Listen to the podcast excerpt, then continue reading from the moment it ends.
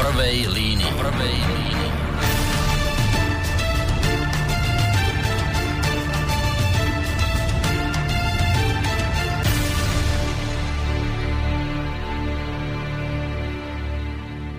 Príjemný dobrý večer, vážení poslucháči, vítajte pri počúvaní relácie v prvej línii. Po kráčej prestávke sa vám z bansko bystrického štúdia Rádia Slobodný vysielač eh, prihovára Boris Koroni. Eh, tento týždeň, tento týždeň mi dorazil do mojej mailovej schránky mail, v ktorom sa in, okrem iného konštatuje nasledovné.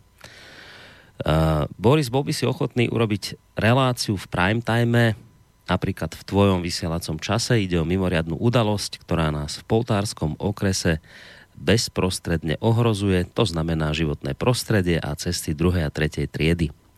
Jedná sa o zverejnenie prípravných prác na výstavbu spaľovne komunálneho odpadu medzi Brezničkou, Rovňanmi a Zeleným v katastrálnom území mesta Poltár.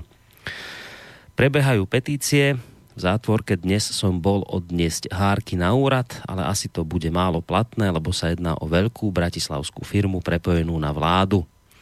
Je možné takú reláciu zrealizovať v neskoršom večernom čase? Toľko teda, vážení poslucháči, časť mailu, ktorá ma neskôr inšpirovala vlastne k tomu, aby som si aspoň zbežne vlastne zistil, o čo ide – Totižto ja som e, úprimne povedané netušil, že čo si také ako spaľovanie odpadov prostredníctvom plazmy existuje. E, a netušil som ani to, že v poltárskom okrese sa niečo takéto chystá. No tak som sa naklikol na stránky niektorých firiem, ktoré niečo takéto ponúkajú, respektíve by radi prevádzkovali. A okrem iného som sa na týchto ich stránkach dočítal, že E, že v podstate ide o moderný spôsob spracovávania komunálneho odpadu, pričom prvé plazmové zariadenia sa vo svete začali inštalovať, predstavte si už okolo roku 1964, ale odvtedy vlastne táto oblasť e, prešla technologickým vývojom, čiže dnes podľa toho, čo som sa teda dočítal na stránke týchto firiem rôznych, by mala byť táto technológia používaná na približne 200 miestach po celom svete. S tým, že podľa tvrdení tých, ktorí tieto zariadenia chcú budovať, respektíve prevádzkovať, dnes by to už malo byť celé v tom bode, že ide o neškodný proces odstraňovania odpadu, ktorý má nesporné výhody oproti zneškodňovaniu odpadov formou ich ukladania na skládky napríklad. Navyše, ako som sa dočítal, tak samotná Európska únia údajne v priebehu najbližších 5 rokov prestane povoľovať budovanie ďalších skládok odpadov. No a tým pádom vraj do 8 až 10 rokov bude kapacita väčšiny jestvujúcich skládok odpadov vyčerpaná a teda inými slovami bude musieť prísť niečo nové, No a tu sa vlastne, tu sa vlastne ponúka práve spomínané plazmové spaľovanie komunálneho odpadu. Ehm, ja som teraz hovoril o výhodách, ehm, tiež som sa o nich dočítal mnoho, tých má byť hneď niekoľko. Z toho, čo som si zapamätal z týchto stránok, sa tam písalo o tom, že ide o moderné zariadenia, vďaka ktorým sa nebude šíriť už žiaden zápach, ehm, nebudú kontaminované spodné vody, pri spaľovaní pôjde do ovzdušia v podstate len neškodný plyn, a neškodné bude aj to, že nakoniec po vyhorení ostane tzv. troska. Takže nejaký taký materiál, ktorý sa bude využívať v stavebníctve, pričom a ďalšia pozitívna vec, o ktorej som sa tam dozvedel, pričom teplo, ktoré vlastne týmto horením toho komunálneho odpadu vznikne, bude jednak cez nejakú tú párnu turbínu vyrábať elektrínu, elektrickú energiu a jednak to teplo, tým teplom sa vlastne môžu vykurovať rôzne zazmluvnené objekty, povedzme, ja neviem, škola v meste, domov dôchodcov, byty, keď prevádzky, proste všetko, čo sa zazmluvní. No, len to boli teraz tie pozitíva. To, teraz hovorím o tom, čo som sa dočítal na stránkach tých firiem, ktoré takéto, uh, takéto spalovne by chceli budovať. Len ako som si vlastne toto všetko nejako čítal, voľa ako veľmi často sa som sa dostával do bodu, že túto ultramodernú a ultra neškodnú technológiu chcel už kto vybudovať, kade tade po Slovensku, ale vždy ako na potvoru sa proti tomuto zámeru zdvihla veľmi silná vlna odporu zo strany nielen miestnych obyvateľov, v blízkosti ktorých mala táto plazmová spaľovňa stáť, ale aj bol tam rovnako odpor miest, kde sa táto, alebo vedenia miest, kde sa táto spaľovňa mala stavať. Tak takýto odpor som si všimol, že zažili ľudia v Dudinciach, v Šamoríne, ľudia protestovali proti výstavbe plazmovej spaľovne komunálneho odpadu v Žiranoch pri Nitre, takisto sa búrili aj občania žijúci v Liptovskom hrádku, ktorým tam chcela firma Ekoplazma vybudovať takúto spaľovňu. Tak ja som nevymenoval všetky tie mesta a, a obce, ich je zrejme viacej, len také, ktoré som tu dnes našiel, že teda je jasné, že s takýmto zámerom už viackrát nejaké rôzne firmy prichádzali, ale vždy ako na potvoru boli ľudia proti. A teraz si možno vrajte, že napríklad dočeta, že proč, prečo proti, však teraz to, čo som tu prečítal, je to krásne. Veď to vlastne bude pomáhať, tak prečo sa tí ľudia tak nejak búria? No tak ja som našiel na internete také jedno stretnutie, to vlastne to práve súvisí s Liptovským hrádkom, kde spomínaná firma Ekoplazma chcela vybudovať takúto spáľovňu. No a tam v tom Liptovskom hrádku vlastne, vlastne došlo na stretnutie obyvateľov mesta s, s nejakým človekom z tej firmy, ktorý im tento zámer mal odprezentovať a mali o tom diskutovať. No tak poďte si spolu so mnou e, vypočuť argumenty nahnevaného občana Liptovského hrádku, ktorý sa takto vyjadril na stretnutí s majiteľmi spomínanej firmy Ekoplazma. Ja e, som si prešiel celú, celú tú správu, čo ste, alebo teda čo Ekoplazma podala na ministerstvo životného prostredia. Tam o nej básni, ako keby to bola úplne technológia, ktorá neprodukuje nič. Vy ste tiež povedali, že to produkuje iba trusku, ale nepovedali ste ľuďom celú pravdu. Hej. To znamená, že ak vy uvažujete, že tisíc, na každých tisíc tón e, tuhého komunálneho odpadu, ktorý sa tam bude spliňovať, musíte ešte pridávať ďalších 40 tón koksu a ďalších 160 tón vápenca zhruba. Toto sa myslím, že nedá ani napadnúť, čiže rátajte, že vlastne petina ďalšieho v podstate materiálu, ktorý budete potrebovať z tej spliňovni spliňovať, budete musieť doviesť ako prímes. Dúfam, že toto nerozporujete. O tom sa tam ale hej, zmienujete veľmi, veľmi, vágne, veľmi vágne, veľmi vágne uvádzate tam, že, že v podstate ten technologický proces je totálne neškodná vec. A, zni- a že sa rozpadajú tam veci na atómy a takéto veci. To vôbec nie je pravda, pretože keby ľudia dobre vedeli po anglicky, ak by si naštudovali, že jednoducho áno, vzniká tam plyn, ktorý je asi trikrát chudobnejší ako zemný plyn a jeho výhrevnosť je asi trikrát nižšia, ale vzniká vám tam 40 tón všelijakých iných znečistujúcich látok, z ktorých 20 tón, z každých tisíc tón, bavme sa o tisíc tónach hradu, aby sa nám to dobre rátalo. Z každých tých tisíc tón vám vznikne 20 tón nejakých hrubých častíc, ktoré jednoducho už budete musieť veľmi starostlivo e, likvidovať, pretože tam obsah týchto látok je ortuť, kadmium a ďalšie nebezpečné kovy a iné jedovaté látky. A to tam vôbec v tom stanovisku ekoplazmy nie je. Vôbec sa nepíše v tej správe, čo si podala ekoplazma, ako mienite nakladať s týmito tonami. Veď to je do roka, keby sme rátali len tú spodnú hranicu tých 60 tisíc, tak to je 1200 tón vysoko nebezpečného popolčeka, ktorý vám tam vznikne. Ďalej vám vznikne 15 tisíc tón tej trusky, hej, ktorú vy uvažujete, že to je úplne neškodný materiál, ktorý pomeliete, ale ten takisto treba odviesť. Hej, čiže vy sa bavíte, ako keby tá technológia bola úplne, že to hádam, e, všetko sa nám vyparí. Hej. Aj, aj sa to tam tak niektorých tých vašich stanoviskách, alebo teda no, v tej ekoplazme uvádza, ale jednoducho toto vôbec nie je pravda.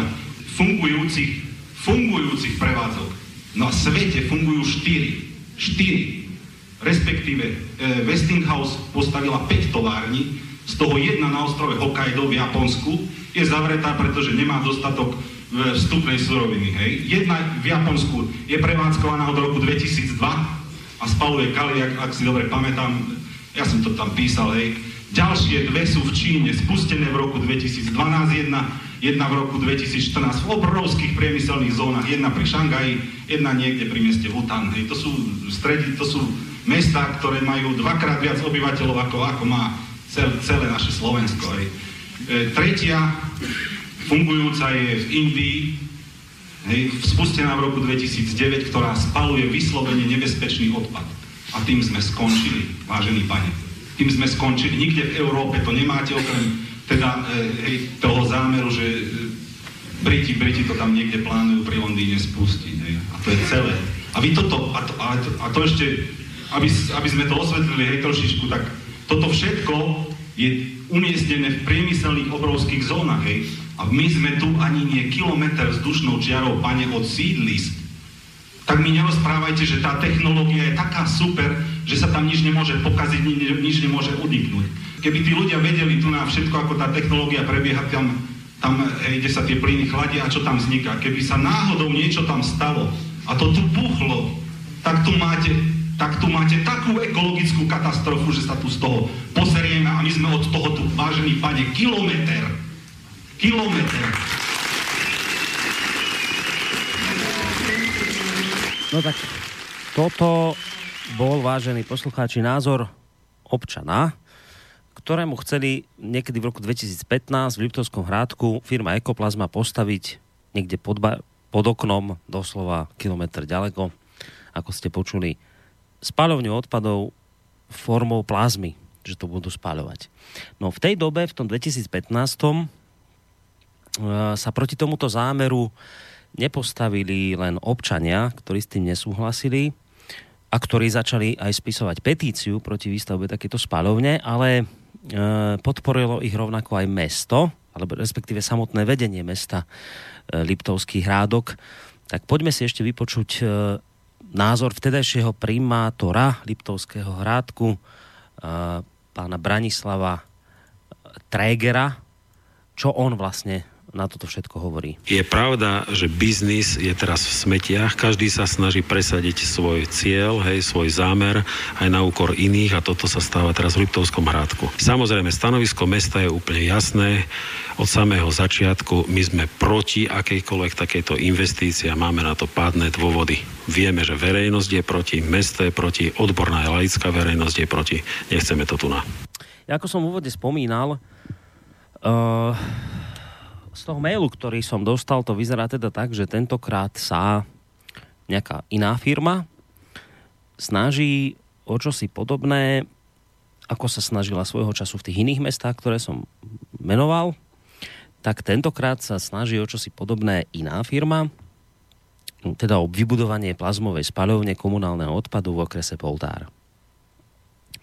Tu chcem hneď zdôrazniť ešte predtým, ako privítam hostia, respektíve potom neskôr hostí tejto relácie. Tu chcem zdôrazniť jednu veľmi dôležitú vec, lebo uh, môže to teraz tak vyznieť, že uh, že však ale dobre, tak vy v Košiciach alebo niekde v Hurbanove a neviem v Terchovej a v Komárne a neviem v Osvidníku si hovoríte, že ktorí teraz toto počúvate, že no dobre, však ale tak že to sa nás netýka teraz asi vy chcete vypnúť rádia, alebo však na čo to ja budem počúvať nejaký problém, čo má poltársky okres. To, to je mimo mňa. Tak pozor, že už z toho, čo som povedal teraz, z tých pár miest, ktoré som vymenoval, tak je jasné, že toto nie je problém okresu Poltár, toto je problém Slovenska, na ktorý teraz nejakým spôsobom došlo na poltársky okres, ale už predtým s týmto mali skúsenosti iné okresy. Čiže v tejto chvíli sa mi to javí tak, že to je, to je niečo také, že, že skade týchto ľudí vyhodíte, tak oni potom počase sa otrasú a prídu do iného mesta. Tak ak sa vám javí, že to je problém, ktorý sa vás netýka, tak pozor, lebo zajtra môžu zaklopať na e, dvere vášho primátora alebo starostu. Uh, preto si myslím, že by ste mali počúvať túto dnešnú reláciu, hoci teda sa vás to mnohých akoby vlastne, že netýka, ale, ale vlastne týka. Ja budem rád, keď sa do tejto relácie samozrejme zapojíte vašimi otázkami, názormi, však to si o malú chvíľku povieme.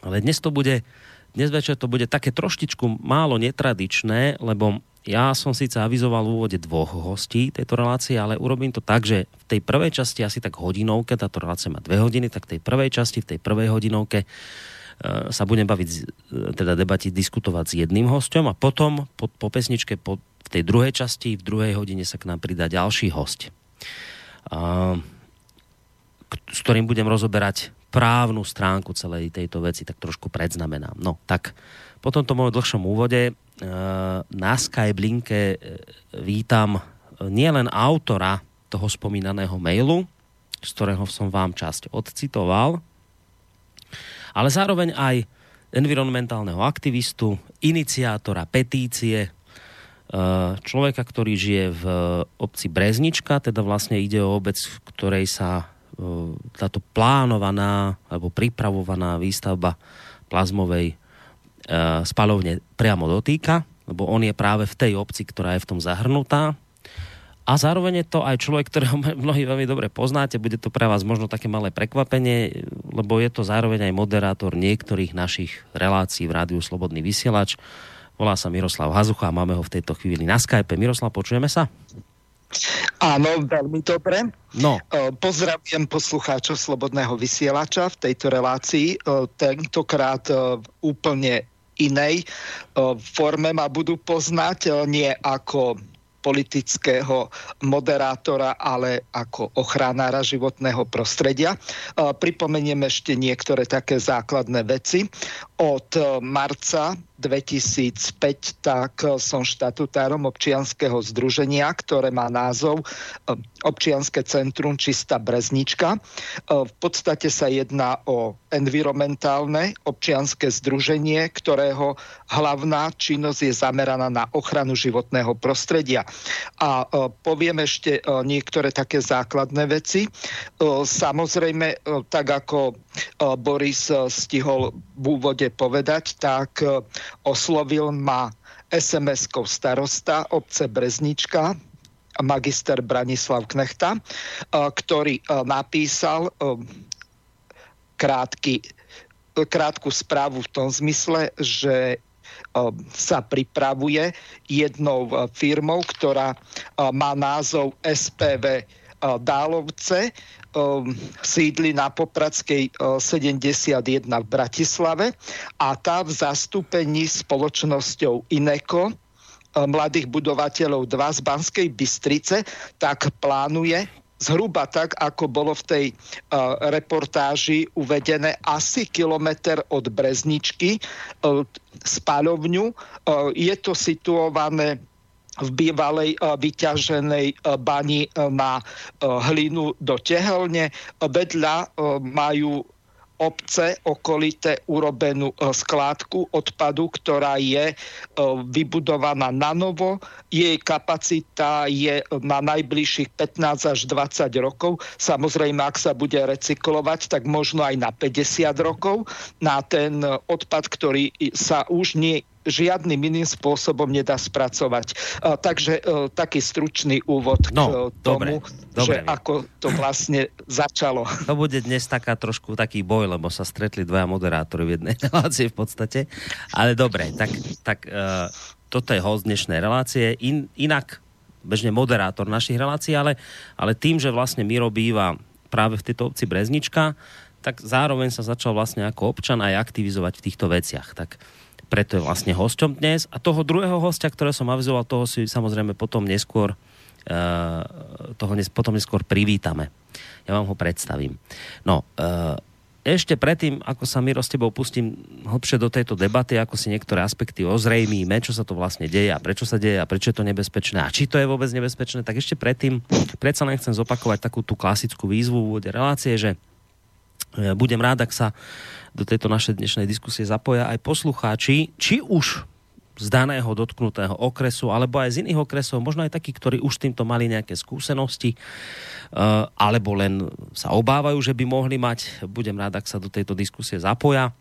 Eh, máte hneď tri možnosti, buď nám napíšete mail na adresu studiozavináč.slobodnyvysielac.sk takisto môžete telefonovať na číslo 048 381 0101 alebo nám písať cez našu internetovú stránku keď si kliknete na takéto zelené tlačítko otázka do štúdia. Takže toľko na úvod e, také tie technické informácie, čo to už vlastne prezradil alebo naznačil Miro. Um, tak ja ako som hovoril, Miro, že mnohí poslucháči ťa poznajú predovšetkým ako moderátora našich relácií. To, čo mňa tak trošku prekvapilo po tom tvojom maili, je, že vlastne som zistil, že si zároveň aj človek, ktorý iniciuje petíciu proti tejto spáľovni ale čo ma prekvapilo najviac je, že vlastne som sa dozvedel, že si aj environmentálny aktivista a dokonca mám pocit, že som kde si čítal, že 15 rokov sa už tomuto venuješ. E, to je pravda? 14. Tak 14, Áno. no dobre. A to som nevedel. Tak, tak 14-ročný environmentálny aktivista si. Uh, ja som sa to chcel spýtať hneď v úvode, že, že odkiaľ si sa to vlastne ty dozvedel, že sa niečo takéto deje, tak to si mi zodpovedal, že ty si vlastne dostal od od starostu obce, v ktorej žiješ, ti prišla sms že, že sa niečo takéto chystá, tak dobre som to pochopil, že z, z sms od starostu si sa to dozvedel?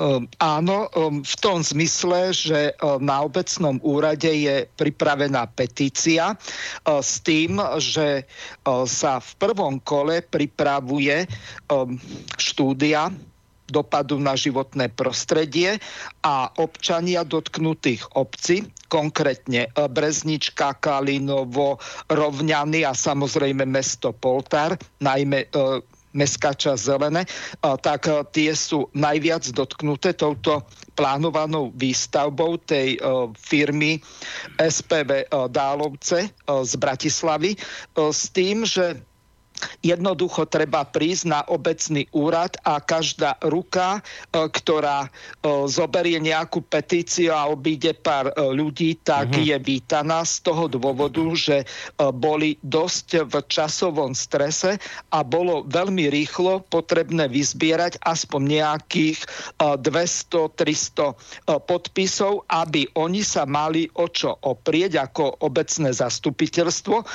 Pripomeniem, že člen členmi petičného výboru, tak boli všetci poslanci, konkrétne Andrea Harániova, Jan Kamernsky, Ľubomír Lorinčík, Igor Melicher, Jan Prepelica, Peter Zavaterník.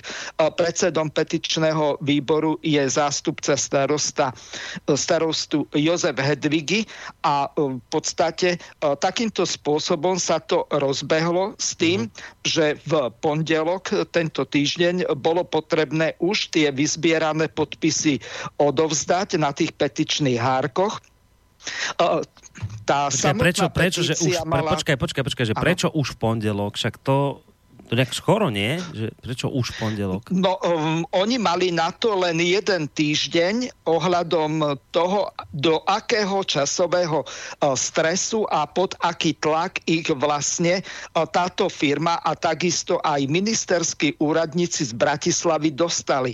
Uh, čiže tak ako naznačil ten pán e, starosta e, z toho... Liptovského e, hrádku? Liptovského hrádku, tak obchod so odpadmi alebo skrátka s týmito technológiami na likvidáciu odpadu, tak to je asi tak ako kedysi pred 20-30 rokmi za čias Giulianiho, ktorý bol v tom čase v podstate eh, primátor, respektíve starostom New Yorku, tak, eh, tak isto to prebí v Spojených štátoch my zaostávame v tom, že mafia ovláda v podstate odpady, betonárky, verejné zákazky a tak ďalej, tak e, my e, na to nabiehame po nejakých 30 rokoch. V Spojených štátoch to vyriešili, že pozatvárali všetkých e, tých kamošov z Kosanostry, ktorí sa im tam nasťahovali zo Sicílie. No a niečo také sa momentálne deje aj u nás. Tým nechcem ani náhodou povedať, že by títo ľudia z tej firmy SPV Dálovce boli mafiáni. To v žiadnom prípade. Ale obchod e, v podstate e, s odpadmi, so zdravím a všetkým ostatným, tak to je momentálne čo, to, čo najviac fičí na Slovensku a na čom sa dá najlepšie zarobiť. Áno, však to hovoril e, starosta Liptovského hrádku, teda primátor starost, Liptovského hrádku, že to je momentálne veľmi výnosný biznis pokiaľ ide o z, znehodnocovanie komunálneho odpadu, tak to vyzerá tak, ale však o tom si povieme viacej potom neskôr v relácii, že vyzerá to tak, to len tak predznamenám, že v tomto biznise sa točia pekné peniaze, na ktoré sa dajú získať z rôzne zdroje, z rôznych fondov. Mm-hmm. A o tento koláčik týchto peňazí sa dnes bijú viacerí. To potom si vysvetlíme, že kto všetko, od tých recyklátorov až po, až po takýchto spaľovačov. No ale vo výsledku tam ležia pekné peniaze. A teraz nejakí mm-hmm. e, podnikaví ľudia pochopili, že tie peniaze sa dajú zobrať. Len treba niečo preto spraviť. No tak preto niečo robia a e, chceli by takúto spalovňu postaviť. Či už v Dudinciach, či už pri Nitre, e, či už v Liptonskom hrádku a teraz najnovšie v Poltári. Ale nejako tak sa vždy e, proti tomu zdvihne vlna. Ja predtým, ako budeme pokračovať, by som len povedal také základné veci, aby sme vedeli, o čom sa bavíme. E, už si spomínal, e, Miro, že Tú najnovšiu spalovňu na plazmu chce v okrese Poltár stavať firma eh, SPV Dálovce Bratislava, ktorá je ale zastúpená momentálne spoločnosťou Ineko Banská Bystrica. Začiatok tejto výstavby sa plánuje na, rok, eh, na september roku 2019 s tým, že s výstavbou by sa, s výstavbou by sa malo skončiť v septembri 2021. Uh, potom by mala byť nejaká polročná skúšobná prevádzka s tým ale, že, a pozor, Uh, by tam sa malo zamestnať okolo 80 ľudí, z toho 11 do administratívy a okolo 69 by mali byť výrobní pracovníci. Celkové náklady na výstavbu tejto spalovne predstavujú 103,5 milióna eur. Ide o, ako sme už spomínali, katastrálne územie obce Zelené Poltár, dotknuté oblasti Breznička, Zelené Poltár, Rovňany. No a uh, pokiaľ ide o množstvo odpadu, ktoré by sa tam malo splíňovať, tak sa bavíme o čísle 100 tisíc tón odpadu ročne, čo vychádza 300 tón na deň. Čiže ešte raz, 300 tón na jeden jediný deň. Uh, do prevádzky sa plánuje zvážanie a spracovanie komunálneho odpadu z týchto okresov. Banská Bystrica, Brezno, Detva, Lučenec, Poltár, Revúca, Rimavská sobota, Veľký Krtiš, Zvolen. Uh, celkové e, navýšenie dopravy, ktoré by vlastne toto spôsobilo, ak takáto prevádzka vznikne, tak celkovo to vlastne navýši dopravu o 12 až 13% Bavíme sa o nákladných automobiloch o váhe 20 až 25 tón. E, čiže, a zase, aby sme to lepšie chápali, denne obyvateľia okresu Poltár, denne vám tam prejde okolo 70 až 80 takýchto nákladných vozidel po cestách, ktoré sú už dnes v katastrofálnom stave. Poznámka drobná pod čiarou takáto alebo podobná prevádzka nebola doposiaľ nikde na Slovensku spustená a otestovaná. Povolujúcim orgánom, to sa stále ešte bavíme len o tých základných faktoroch, faktoch, E, povolujúcim orgánom v tomto smere sú tri. Jednak je to mesto Poltár, ktoré musí dať nejaké stanovisko, či už súhlasné alebo nesúhlasné, ale nie je samotné v tom celom, lebo ešte povolujúcim orgánom je Ministerstvo životného prostredia a Slovenská inšpekcia životného prostredia, integrovaná prevencia a kontrola znečisťovania. Toto boli úplne také tie základné informácie o tom, čo sa vlastne chystá, ale stále nevieme, niečo sme už počuli v tom zvuku, ale stále nevieme, že prečo to tí ľudia vlastne nechcú, prečo tu teraz Miro Hazucha vystupuje ako iniciátor petície, ktorý nechce toto niečo mať pri sebe, hoci teda e, okres Poltár je známy tým, že má vysokú nezamestnanosť a prišiel niekto, kto slúbuje 80 pracovných miest a on napriek tomu hovorí, že to nechce. No tak teraz idem sa hneď takto v úvode relácie trošku vpasovať do mnou obľúbenej polohy e, advokáta Diabla, budem zastupovať záujmy firmy, ktorá tam chce vybudovať vašu spáľovňu. Dobre, Miro? Áno. No, tak ty si očividne nepochopil to, že my, chlapci z Bratislavy, sme vás prišli zachrániť a pomôcť vám. V prvom rade nám veľmi leží na srdci skládka komunálneho odpadu, ktorá sa, myslím, nachádza nedaleko práve obci, v ktorej žiješ, nedaleko Brezničky. Tam ano. máte takú veľkú skládku komunálneho odpadu, tú klasickú skládku. No a e, ty nevieš, že keď tam máš nedaleko domu takúto skládku komunálneho odpadu, tak táto skládka generuje rôzne plyny, ktoré sa z nej uvoľňujú a bavíme sa hlavne o plyne metán, ktorý je uh, jeden z najsilnejších skleníkových plynov. No a to je zlé aj pre tvoje zdravie, aj pre celkovo, uh, celkovo životné prostredie. A to nie je všetko. Nie len, že tá tvoja skládka, ktorú máš tam niekde za domom, tú klasickú, uvoľňuje metán, ale ona zároveň e, uvoľňuje rôzne nebezpečné znečistujúce látky do atmosféry, ale zároveň je tu vysoký potenciál aj uvoľňovania priesakov kontaminovaných vôd do e, horninového prostredia alebo do podzemných vôd. Čiže poviem to ľudskou rečou, tá tvoja skládka teraz, ktorú tam máš za domom, tam je vysoké riziko, že to, čo z tej skládky tečie dole, e, bude tie jedy všetky, čo sa tam nachádzajú, budú kontaminovať nielen horninu, ale aj podzemné vody. Teda niečo, čo možno tam, nehovorím, že to piješ zrovna, ale proste vod, podzemné vody. No tak my z Bratislavy sme prišli a chceme s tou tvojou skládkou proste niečo spraviť, aby ste takto ohrození neboli už ďalej. Prišli sme s nápadom, že to teraz neviem, či tá skladka tam ostane ďalej, asi ostane, ale už sa tam nič voziť nebude, lebo ja som aj s mojimi kamarátmi z Bratislavy prišiel vám dať ponuku, že ja už nechcem, aby ste takto trpeli. Ja chcem, aby ste mali ďaleko lepší e, štandard životný, tak my sme prišli s nápadom, že vám tam postavíme E, túto plazmovú spaľovňu. Tak sa ťa chcem na, na úvod opýtať, že čo ty máš proti tomu, alebo respektíve ty nesúhlasíš s tým, že, e, že skládka, ktorú teraz tam za domom máš, je nebezpečná? No, v prvom rade si potrebujeme uvedomiť niektoré základné veci.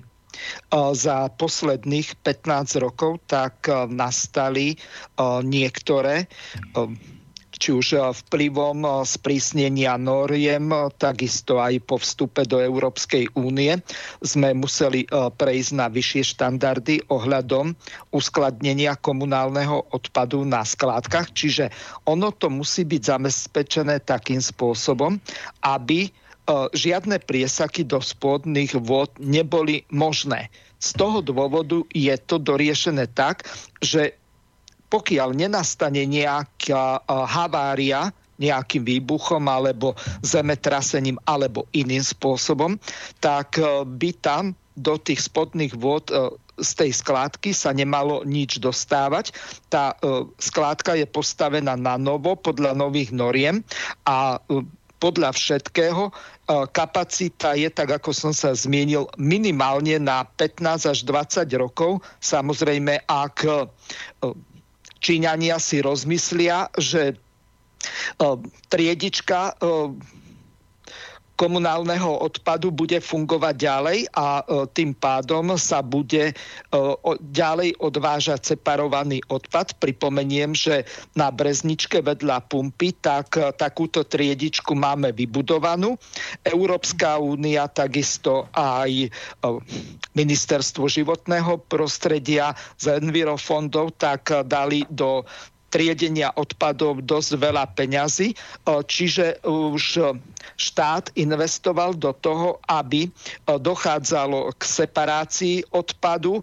Dokonca sa podarilo vybaviť aj kuka nádoby na triedený odpad, takže obec odváža triedený odpad podľa toho, ako je to stanovené v tom kalendári. Problém nastal akurát s tým, že teraz je problém s plastami. Číňania to prestali vykupovať od Slovenskej republiky alebo od týchto firiem, ktoré sa zaoberajú spracovaním, lisovaním a tak ďalej týchto plastov, tak nastal mierny posun, čiže hľadajú sa odberatelia možno, že niekto z toho začne robiť nejaké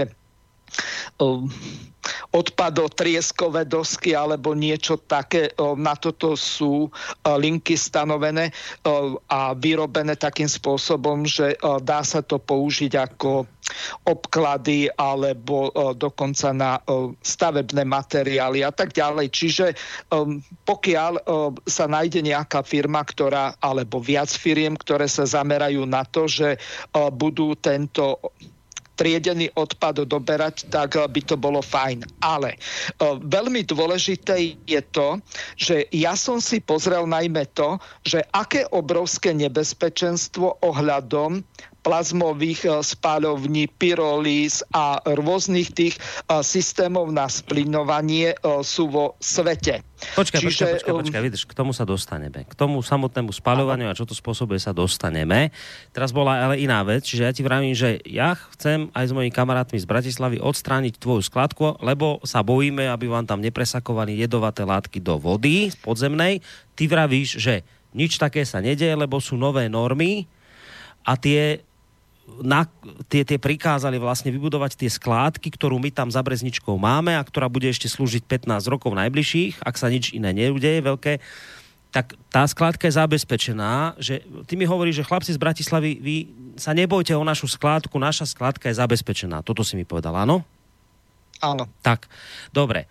Uh, ďalšia vec ešte skôr, ako sa dostaneme k samotnému tomu procesu, idem ďalej ešte tú moju obľúbenú hru hrať. Uh, toho advokáta diabla je, že no ale ty nevieš, že my v Bratislave nič iné nerobíme, len sledujeme, e, kto ako e, narába s odpadom. A všimli sme si, že vy v Bánsku Bystrickom kraji napriek tomu, že jedným z dlhodobých cieľov odpadového hospodárstva je zvyšovanie podielu ekologicky zhodnocovaných odpadov a postupné znižovanie podielu odpadov zneškodňovaných napríklad skládkovaním, tak napriek tomuto všetkému vy v bansko kraji tento cieľ nenaplňate. Uh, alebo ak naplňate, tak len veľmi v malej miere. My, chlapci z Bratislavy, sme si zobrali údaje z roku 2016 a zistili sme, že vy tam v tom vašom Bansko-Bystrickom kraji e, z celkového množstva približne 1 milión tón odpadov energeticky zhodnotíte len približne 6,5 tisíc, to je 0,66% oproti tomu 360 tisíc tón, teda 36,65% zneškodníte skládkovaním. Čiže inými slovami, vy vôbec nejdete v eh, tej tradícii toho aktuálneho, moderného odpadového hospodárstva, ale vy ste tam taký nejaký, neviem, zaostali či čo, lebo vy stále eh, ešte veľa toho skládkujete, takouto presne skládkou, akú máš tam za domom. No tak uh, my sme si povedali, že my v tomto smere vám chceme pomôcť, aby ste boli trošku modernejší, lebo toto už je zastaralé, čo tam robíte u vás, že všetko skládkujete lebo už je ten, no, to novodobé odpadové hospodárstvo hovorí niečo iné, to, čo som tu teraz pred chvíľkou povedal. Uh, zároveň ešte dodám k tomu ďalšiu vec. Uh, no dobre, ne, nedodám ďalšiu vec. Tu, potom, tu poviem potom, keď mi na toto odpovieš, že no, tak, takáto je situácia v bansko bystrickom kraji, že to je kraj, ktorý jednoducho, no nebudem to opakovať, to je jedno, počul si. Čo mi na toto mm-hmm. povieš? No na to ti poviem toľko, že uh, tu sa jedná o veľmi sofistikovaný, prešpekulovaný systém, ktorý spočíva v tom, že pokiaľ by tá firma vybudovala, alebo akákoľvek iná, aby som nehovoril o tejto konkrétnej, spáľovňu, ktorá by bola fungujúca buď na pyrolíze alebo plazmovom spaľovaní, tak nastávajú dva základné problémy.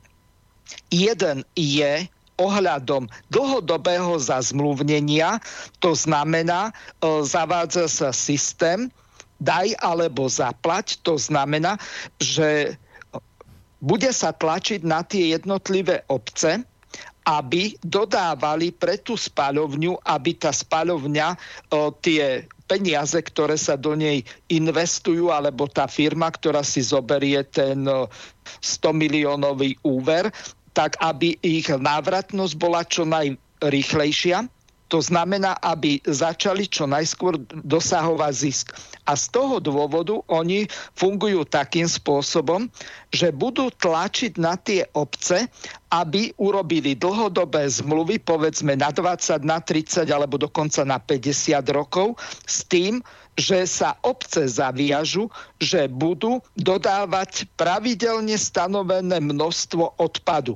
Pokiaľ to stanovené množstvo odpadu nedodajú, tak im budú vyrubované pokuty za neplnenie zmluvných podmienok. Vie si to predstaviť?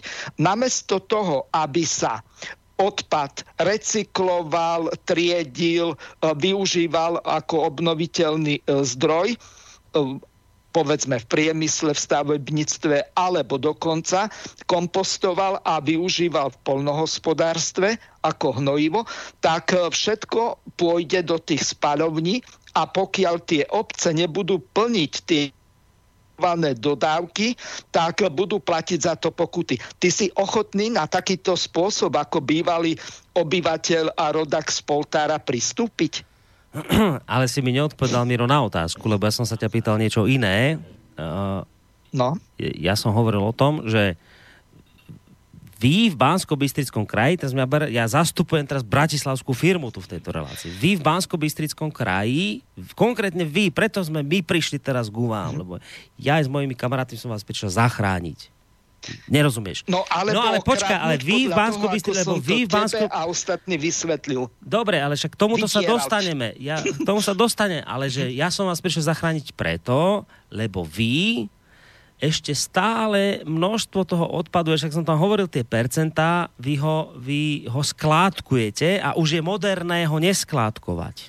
Vieš, že moderné je uh, ho, ho zhodnocovať, tak ako sme prišli my, tak my sme prišli za tým účelom, lebo vy ste nás teraz priťahnem za vlasy, nech to ľudí naštve, lebo vy ste v tom okrese Poltár a bansko kraji zaostalé opice, vy neviete, čo je moderné, tak tak my sme sem prišli, aby ste to konečne pochopili, že toto už sa nenosí, čo vy tam robíte, skládkovanie.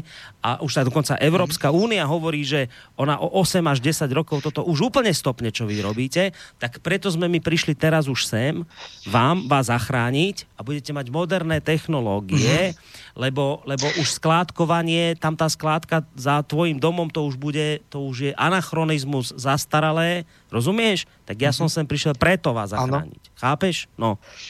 O to ide. O, veľmi dobre. O, argumentuješ akurát o, s tým, že tvoje argumenty stoja u, úplne na vode, na klamstvách a o, na zavádzaní. Tým nemyslím ako Hej, teba, rozumiem. Borisa, no, však dobre, rozumiem, našich rozumiem. poslucháčov, pretože Európska únia konkrétne Európska komisia pokladá plazmovú technológiu za spaľovanie a uvádza, že úroveň emisí dosahuje tie isté alebo dokonca vyššie hodnoty ako klasické spalovne.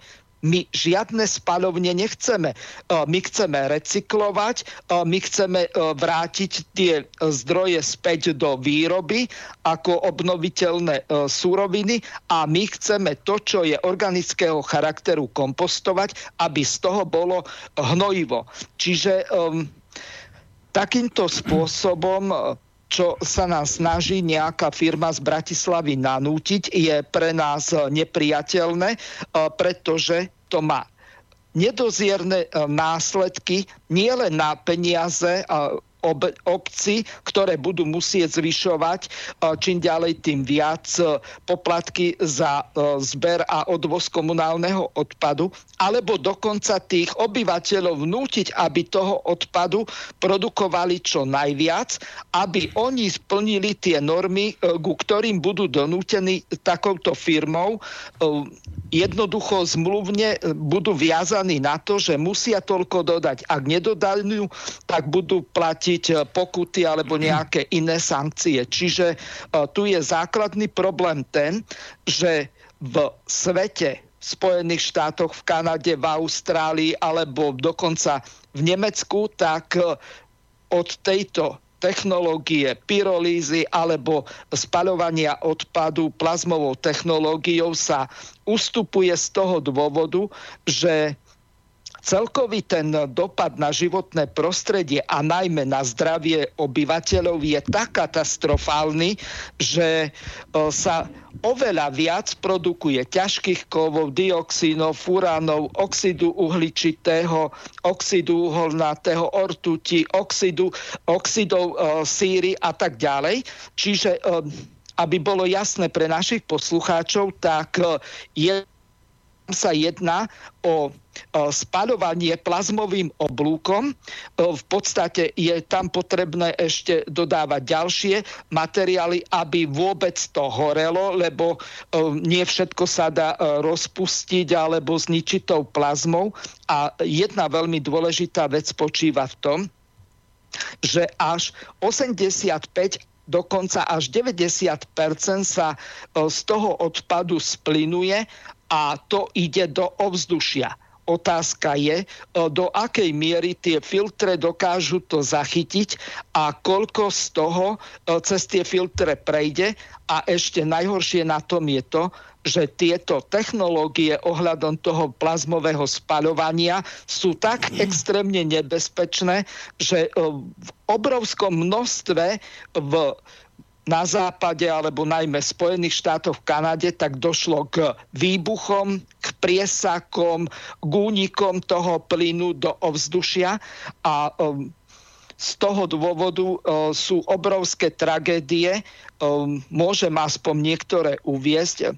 Preto napríklad v Nemecku uh, firma Thermoselect Karl Hure, neviem ako sa to presne nemecky číta, možno, že Roman ma bude vedieť opraviť, uh, uz, uzatvorila prevádzku so stratom 440 miliónov eur v roku 2004 Príčiny boli explózie, praskliny v reaktoroch, dokonca e, z dôvodu vysokých e, teplot, e, úniky, korózie zariadenia, úniky tekutých odpadov obsahujúcich kianit. Toto všetko sa dá nájsť na tej web stránke, ktorú spustilo e, to e, mesto Liptovský hrádok, má názov Stop spalovní po Tat- Tatrami a je to na wordpresse.com.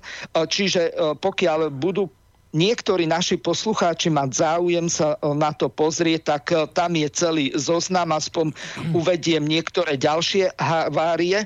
V meste Furt v Nemecku v roku 1990 8 e, uniklo obrovské množstvo pyrolitických plynov do ovzdušia, bola evakuácia okolitých miest a obcí, viac ako 200 ľudí skončilo v nemocnici.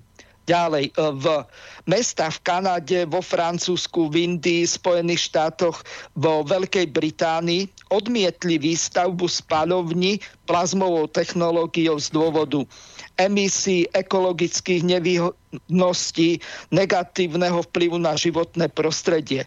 Napríklad v Richlande v, vo Washingtone spaľovňa bola uzatvorená v roku 2001 ako následok opakovaných operačných finančných problémov a nespracovania radioaktívneho odpadu a prepustenia pracovníkov. Uvedomuješ si? Dobre, Táto, čiže, čiže vraj, že bolo, bolo... sa likviduje radioaktívny odpad. Dobre, čiže vraj, že bolo viacero, viacero nehôd v minulosti, pokiaľ ide o tieto spalovne. Však možno k niektorým ďalším sa dostaneme, len som ti do toho skočil, lebo máme poslucháča na, poslucháča na telefónnej linke, tak ideme si vypočuť jeho otázku. Možno názor. Dobrý večer. No, dobrý večer, chlapci. Pozdravujem do bansko bystrického štúdia Milan Skalinova. E, ja by som iba v podstate nebude to formulované ako nejakú forma otázky, ale skôr taký postreh k tomuto všetkému.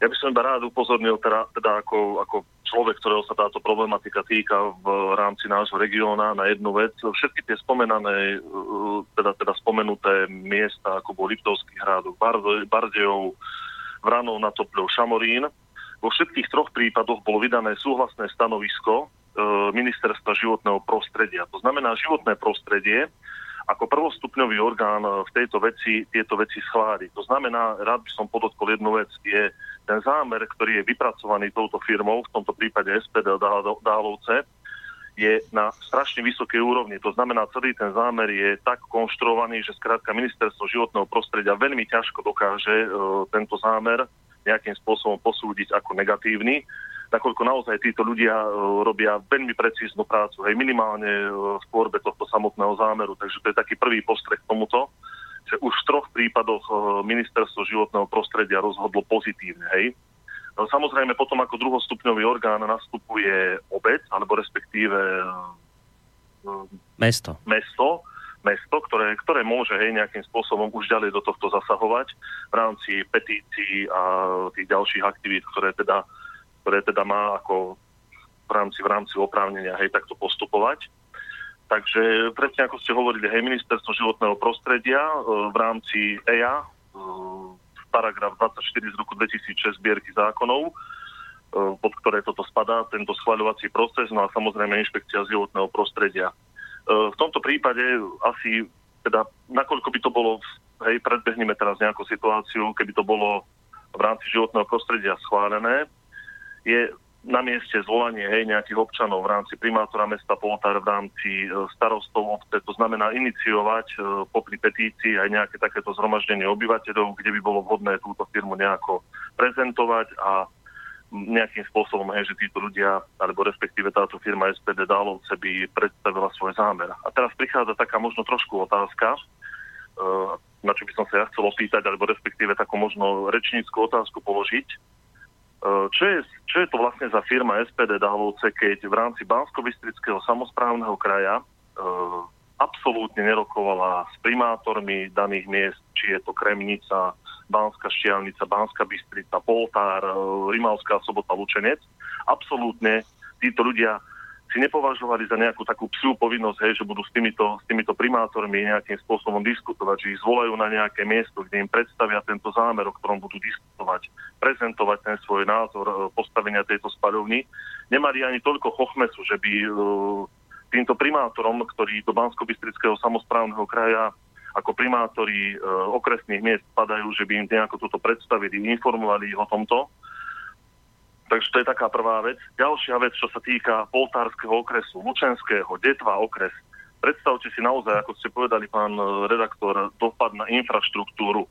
Ja v tomto okrese bývam. To znamená, infraštruktúra u nás je taká, že 30 kamionov, ťažkých kamionov, je, je to niečo nepredstaviteľné, hej, iba cesta Poltár Lučenec, keď ich máte stretať po ceste, tak to bude obrovský problém. Čiže v rámci, v rámci infraštruktúry mal byť minimálne tento problém ďalej diskutovaný, už odmyslíme všetky tie veci, o ktorých ste hovorili. Takže toto je ne, ne, ne, nepredstaviteľná vec hej, pre náš región, že po ceste, po ktorej chodíte, si máte teda predstaviť obrovské množstvo naozaj ťažkej nákladnej dopravy, a posledná vec, ktorú by som ešte veľmi rád dodal pre všetkých občanov Poltára, pre celý tento región, pre celý náš okres, e, plazmová technológia tejto spaľovne je podmienená chladiacím procesom. Ten chladiací proces obsahuje niečo také, že potrebujú títo ľudia obrovské množstvo, alebo respektíve táto, táto spaľovňa obrovské množstvo vody, čím sa toto ochladzuje. Mm-hmm. Pri zámere v okrese Poltár spaľovne, ktorá má byť postavená, sa jedná o 500 miliónov litrov vody v priebehu jedného roka pri 100 tisíc tón spáleného odpadu. To znamená 500 miliónov litrov vody, podzemnej vody, nakoľko Malinská priehrada, ktorá je tu ako zdroj pitnej vody najbližší, takéto niečo nedokáže utiahnuť. Čiže aj toto treba brať do úvahy pre celý okres. Obrovský problém s podzemnou vodou, ktorý tu nás vznikne. Takže ja si, ja, ja si v skratke len, len takéto niečo a ukončil by som to ešte takou jednou informáciou, e, ktorá dneska vyšla, alebo respektíve, ktorá bola e, prezentovaná mestom Poltár. Mesto Poltár pre všetkých občanov a pre všetkých ľudí v našom regióne ako dotknutý okres sa od tejto veci dištancuje. To znamená, mesto Poltár má negatívne stanovisko voči tejto stavbe, v zastúpení primátora, v zastúpení e, starostov obcí jednotlivých, ktorí sa tento problém dotýka. A ja ako občan poltárskeho okresu som veľmi rád, že e, predstavení či už mesta Kalinova, či už mesta Poltár sa proti tejto veci, myslím si, že naozaj radikalizujú, spisuje sa petícia a vravím som veľmi rád za toto nesúhlasné stanovisko a pevne verím, že aj primátor mesta Poltár robí všetko preto, aby takéto niečo tu nebolo a naozaj v tomto prípade dôverujeme. Takže ďakujem veľmi pekne. No, ďakujeme aj my veľmi pekne za, za doplňujúce informácie. Uh, na ktoré bude určite Miro reagovať. Ja len takú ako podotázku po tomto telefonáte, lebo tam sa posluchač pýta, že, že čo to je za firmu, ktorá, budem teraz parafrázovať, nemá toľko chochmesu, že predtým, ako niečo takéto chce spustiť, tak si nič nevyrokuje s, s primátormi, so starostami, nejedná, nepotrebuje sa s nikým stretávať. Vráciam sa oblúkom k úvodu tejto relácie, kde si mi poslal mail, v ktorom konštatuješ, že e, prebiehajú petície, ale asi to bude málo platné, lebo sa jedná o veľkú bratislavskú firmu prepojenú na vládu. Áno. No, čo si týmto chcel povedať? No, tým som chcel povedať eh, toľko, čo povedal aj pán poslucháč. Ministerstvo životného prostredia sa voči týmto veľkým firmám stáva vždy pozitívne.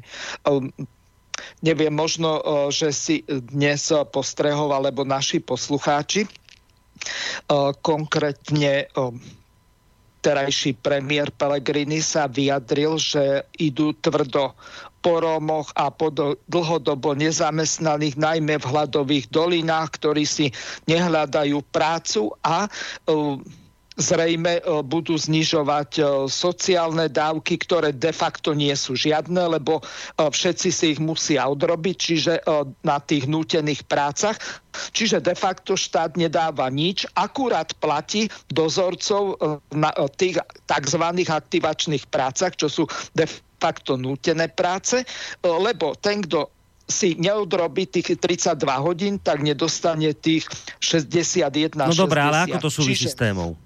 Teraz, ehm, Toto súvisí s tým, že e, s veľkou pravdepodobnosťou nie len ministerstvo životného prostredia bude mať záujem, ale aj e, takisto e, ministerstvo práce sociálnych vecí a aj vláda ako celok, aby sa jednoducho takéto, čo si tu zrealizovalo a z tých ľudí, ktorí um, sú menej kvalifikovaní alebo stredne kvalifikovaní, tak z tých menej kvalifikovaných pôjde tam tých 80 80 ľudí do výroby plus 11 sa vyberie nejakých administratívnych nie, nie, nie, plus, nie, nie, nie, tých 11 je v tých 80, aby sme sa nehovorili zle, čiže, takže, čiže 80 a 11 uh, administratívnych a ten zvyšok budú tí pracovníci. Hej, 69, tak, tak sa o, opravujem.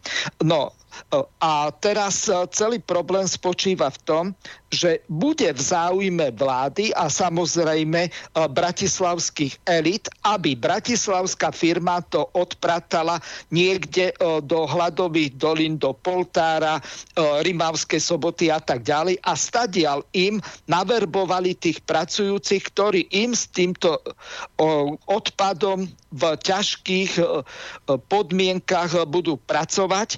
Zrejme pôjde o viacmeny viacmenú prevádzku a z toho dôvodu je v záujme vlády, aby takéto čosi oni podporili a ešte ak sa podarí na to vybaviť nejaké eurofondy, tak to bude ušetrenie peňazí zo štátneho rozpočtu. Mm-hmm. Čiže de facto je tento podnik pre vládu ministerstvo životného prostredia a takisto aj ministerstvo práce, sociálnych vecí a rodiny veľmi výhodný. Mm-hmm, Ale ak to dopadne uh, ohľadom zdravia, životného prostredia, rozbitých ciest, narušenej statiky budov, keď tadiaľ budú chodiť 20 až 25 tónové auta, veď teraz len uvediem taký krátky uh, príklad uh, a jednoduchý keď sa začalo ťažiť drevo, tak e, praskajú e, múry na rodinných domoch okolo cesty a to sú e, náklady najviac 15 tón, nie 20 alebo 25 cesty sú stavané na auta maximálne do 10 tón. Čiže my máme hlboko podimenzované cesty.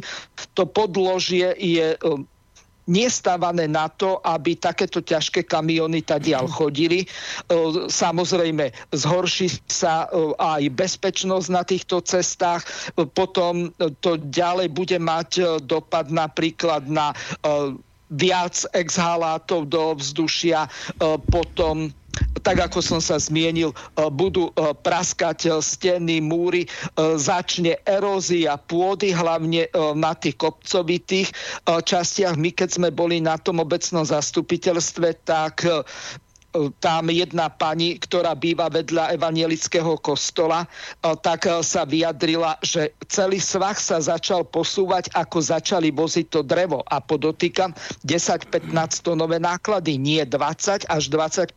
Ak tam pôjdu takéto ťažké auta a prejde ich denne 30, možno 50 tá a späť, lebo budú aj odvážať tú strusku a to všetko, lebo plánuje sa tak, e, ako sa hovorilo na tom obecnom zastupiteľstve, že oni ten odpad budú používať do toho korpusu tých diálnic. To znamená ako nejaké kamene alebo niečo také. E, čiže e, tá diálnica, čo bude pokračovať skrývania cez Cinobáňu a dolu smerom na Poltár, na Rimavskú sobotu, tak v podstate do tej budú potrebovať obrovské množstvo nejakého materiálu, plus rozoberajú tam pri mytnej kopec, takže to budú zasýpať tou zeminou, takisto to budú zasýpať tými štrkmi, kameňmi a tak ďalej. Čiže vidíme, že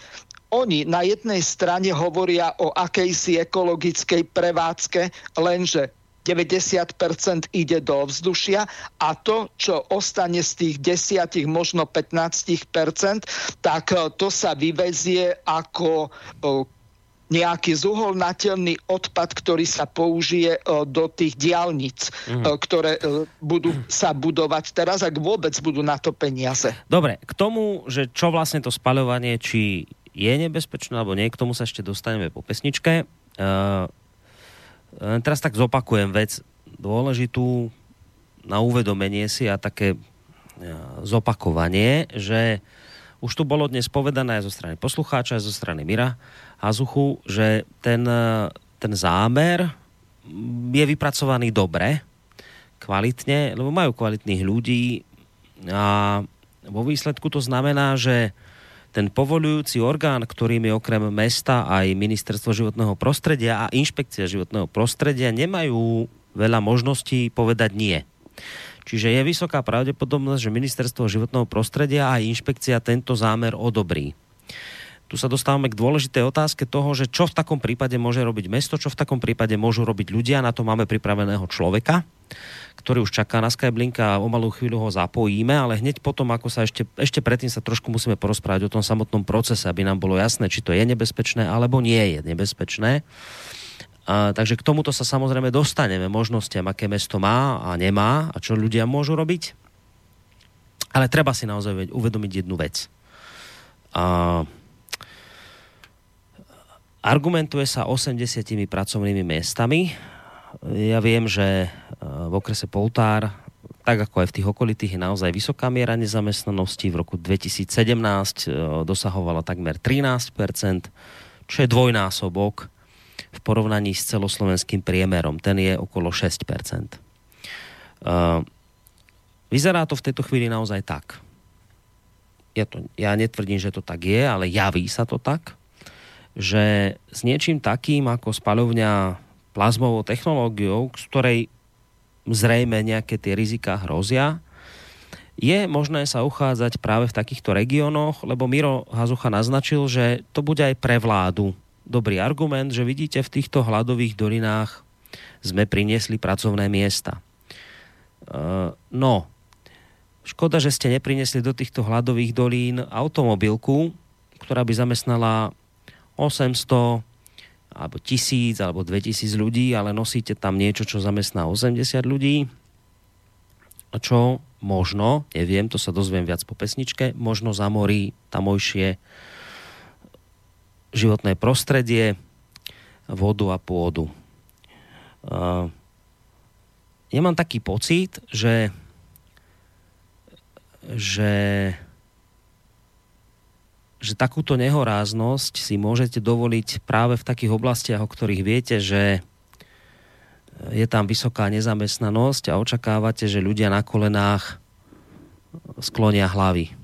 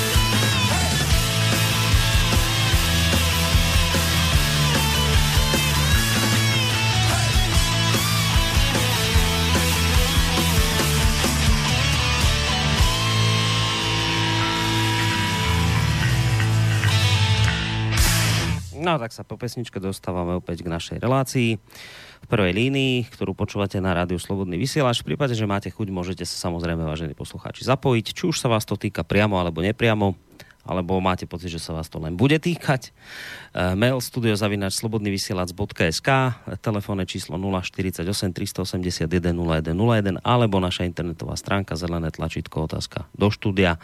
E, hostom dnešnej relácie výnimočne je Miroslav Hazucha, moderátor mnohých relácií na Slobodnom vysielači. E, preto, lebo v dotknutej obci, kde spaľovňa by mala do budúcna stáť, spaľovňa ktorá spaluje odpad tzv. plazmou. Uh, on tam práve žije a preto vlastne začal aj uh, niečo v tomto smere robiť, lebo ako obyvateľ tamojšej obce e, s takýmto zámerom nesúhlasí. Ako sme sa už dozvedeli, toto nie je prvý zámer na Slovensku, týchto zámerov už bolo na Slovensku dosť. E, vždy sa občania nejakým spôsobom postavili a nesúhlasili. E, zistili sme, že teraz vlastne najnovší okres, ktorý je adept na takúto spaľovňu je okres Poltár. O tom sa bavíme. Ak budete mať chuť, môžete sa samozrejme niečo opýtať alebo vyjadriť nejaký svoj názor, aj nesúhlasný k tomu, čo počúvate.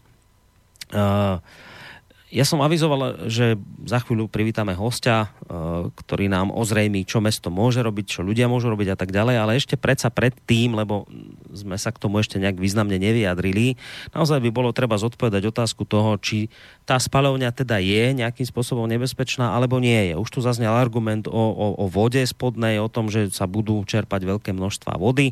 Firma argumentuje, že sa voda bude recyklovať, čiže sa bude čistiť a opätovne používať. Kým sa dostanem k otázke, dám priestor poslucháčovi, lebo niekto telefonuje, tak aby potom nečakal dlho na linke. Dobrý večer. Dobrý večer, tu je poslúchať Poltára. Práve počúvam tú reláciu, tú besedu ohľadom tej spaľovne. Áno. Možno zapojiť sa... Nech sa páči, tejto... jasné, jasné, už ste, už ste vo vysielaní, môžete sa zapojiť, nech sa páči. Iba si dajte to rádio tichšie a počúvajte nás len cez telefón, lebo tam je oneskorenie a nebudeme sa ano. dobre počuť. Dobre? Takže Jasne. na chvíľku si stište rádio a len teraz len cez telefón. Tak, takže nech sa páči, môžete samozrejme, e, ste už véteri, už, už vás počúvame. Môžete sa zapojiť. No, takže tu je občan z Poltára.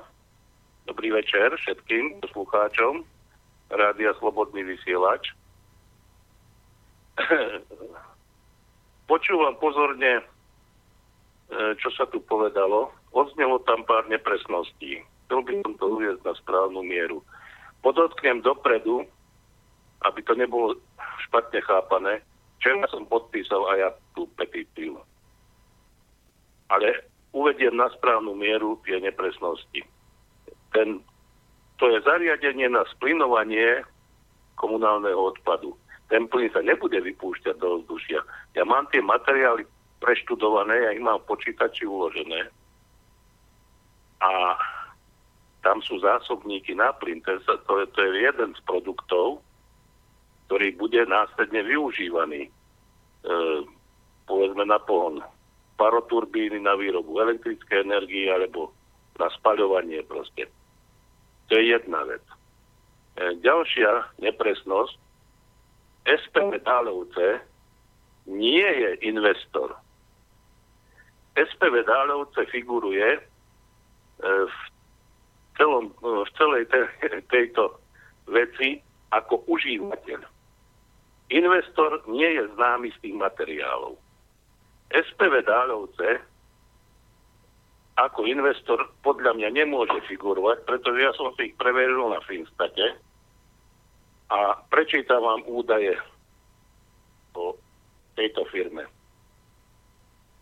Za rok 2017 tržby 43 933 eur. Zisk 21 341 eur. Vlastný kapitál mínus 176 078 eur Celková zadlženosť 584%. Počet zamestnancov 0. Figuruje tu akurát štatutár nejaká Mariana Hrachalová. Môže táto firma mm-hmm. môže táto firma sa zaujímať o investíciu za 103,5 milióna? má na to finančnú silu? To znamená, že táto firma podľa mňa je len biely koní. Investor je úplne kde si inde. No, túto firmu zastupuje spoločnosť Ineko Bra- e, Banská Bystrica. Spoločnosť Ineko Banská Bystrica, áno. to je firma, ktorá vypracúva takéto materiály neviem, kto ich zadal, e, zadal e, vypracovanie tohto materiálu, to tiež mi z toho jasné. E, keďže sa špecializujú, špecializujú na túto činnosť, majú to aj popise, popise činnosti, takže je to na pomerne profesionálnej úrovni vypracované, len hovorím, je tam kopa vecí zatajených. Je tam zatajené, nevy, nedá sa vyčítať z toho materiálu to, čo odznelo na tom zhromaždení v Liptovskom hrádku, e, že tam e, koľko je odpadu kontaminovaného ťažkými kovmi a podobne, a čo s tým odpadom, to v týchto materiáloch nevyčítate. Napríklad, to je jedna vec. Jedna vec. A kopec ďalších nepresností. E, tam e, z toho, z toho e, v Liptovskom hrádku, čo odznelo, som zachytil niečo také, že bansko bystrický kraj nedokáže nachovať túto, toto zariadenie. E, dve takéto zariadenia fungujú momentálne v Číne údajne. A všetky, obidve sú vo veľkých priemyselných zónach, kde vzniká veľké množstvo odpadu. Pardon. Takže z tohto, z tohto vyplýva, že niečo sa tu tají, niečo tu veľmi smrdí a niekomu ide len asi o dotácie na túto stavbu. Mhm. A bolo by dobre vypátrať, kto je investor, alebo kto sa chce priživiť na tomto. Mhm.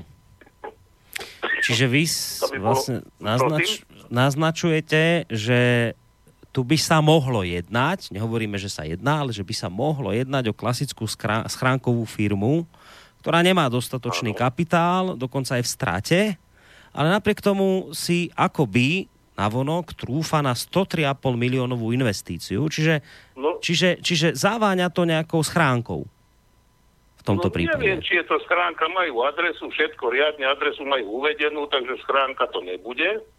Podľa všetkého je tu meno, je tu adresa, nechcem to čítať, tak to do Eteru, Mhm. aby som nebol napadnutý, že sú mm, nejaké informácie, ale sú verejne dostupné ináč tie informácie. hej, Takže Ale je zvláštne, že Číslo- teda firma, ktorá je v strate a nemá imanie zás nejaké veľké, tak sa chce pustiť do takéto investície, že toto, no, toto to je viete, že to je, že to je zvláštna to je vec. na zamyslenie, nemyslíte? Hm? A to hovorí v tých materiáloch táto firma, prepáčte, v tých materiáloch táto firma figuruje ako užívateľ, dlhodobý užívateľ. Nie ako investor. V materiáloch o investorovi ani známka. Mhm. No, dobre, ďakujeme veľmi pekne za tento telefonát. Verím, že podobných telefonátov bude viacej. Zo strany poslucháčov majte sa pekne do počutia. Do počutia. ideme si vypočuť názor Miroslava Hazuchu, že či si o tomto vedel, alebo ťa to zaskočilo, čo hovorí poslucháč, či si si preklepol tú firmu, ktorá ide vlastne takéto niečo, alebo chce stavať, investovať, že či si o tom vedel. No, táto relácia má obrovský význam, lebo v podstate aj e, ten pán, ktorý e, telefonoval z Kalinova, tak e, priniesol nové informácie. Takisto aj tento ďalší náš poslucháč z Poltára, tak ďalšie informácie.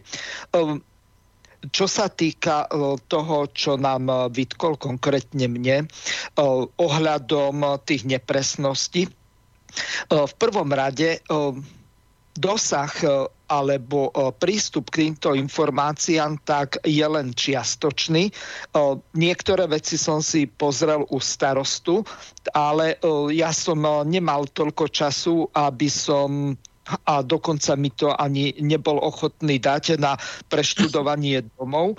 Takže e, ja mám len informácie, ktoré som sa e, dozvedel priamo na tom obecnom zastupiteľstve, ktoré bolo mimoriadne kvôli tejto e, veci zvolané minulý týždeň v stredu s tým, že sme pod tlakom a do pondelka je potrebné, teraz myslím 27. o, odovzdať o, skrátka tie petičné hárky, aby bolo stanovisko zamietavé zo strany občanov, že sú proti tej o, spaľovni tou plazmou a takisto, že aby oni k tej, o, k to, v tom stanovisku k tej o, dôvodovej o, správe ohľadom dopadov na životné prostredie mali nejaké pádne argumenty, že toľko a toľko percent z oprávnených voličov alebo z celkového počtu občanov sa vyjadrilo negatívne. Čiže aby to nebolo len rozhodnutie obecného zastupiteľstva alebo dokonca len starostu, že s niečím takýmto nesúhlasí. A, Čiže a, zatiaľ je to zamhl, zahmlené, nejasné, um, množstvo informácií sa tají a ešte k tomu, čo hovoril náš poslucháč z Poltára, môžem povedať toľko, že čo sa týka toho, že uh, ten plyn nepôjde do ovzdušia, uh, tak uh, aj z tej reportáže z toho Liptovského rádku bolo naprosto jasné, že ten plyn je menej výhrevný, trikrát menej účinný, čiže skrátka to horko ťažko postačí na prevádzku toho zariadenia, lebo samozrejme, aby vznikla plazma, je potrebná elektrina a samozrejme, tak ako bolo povedané, obrovské množstvo vody sa tam použije či už na chladenie alebo do tých turbín.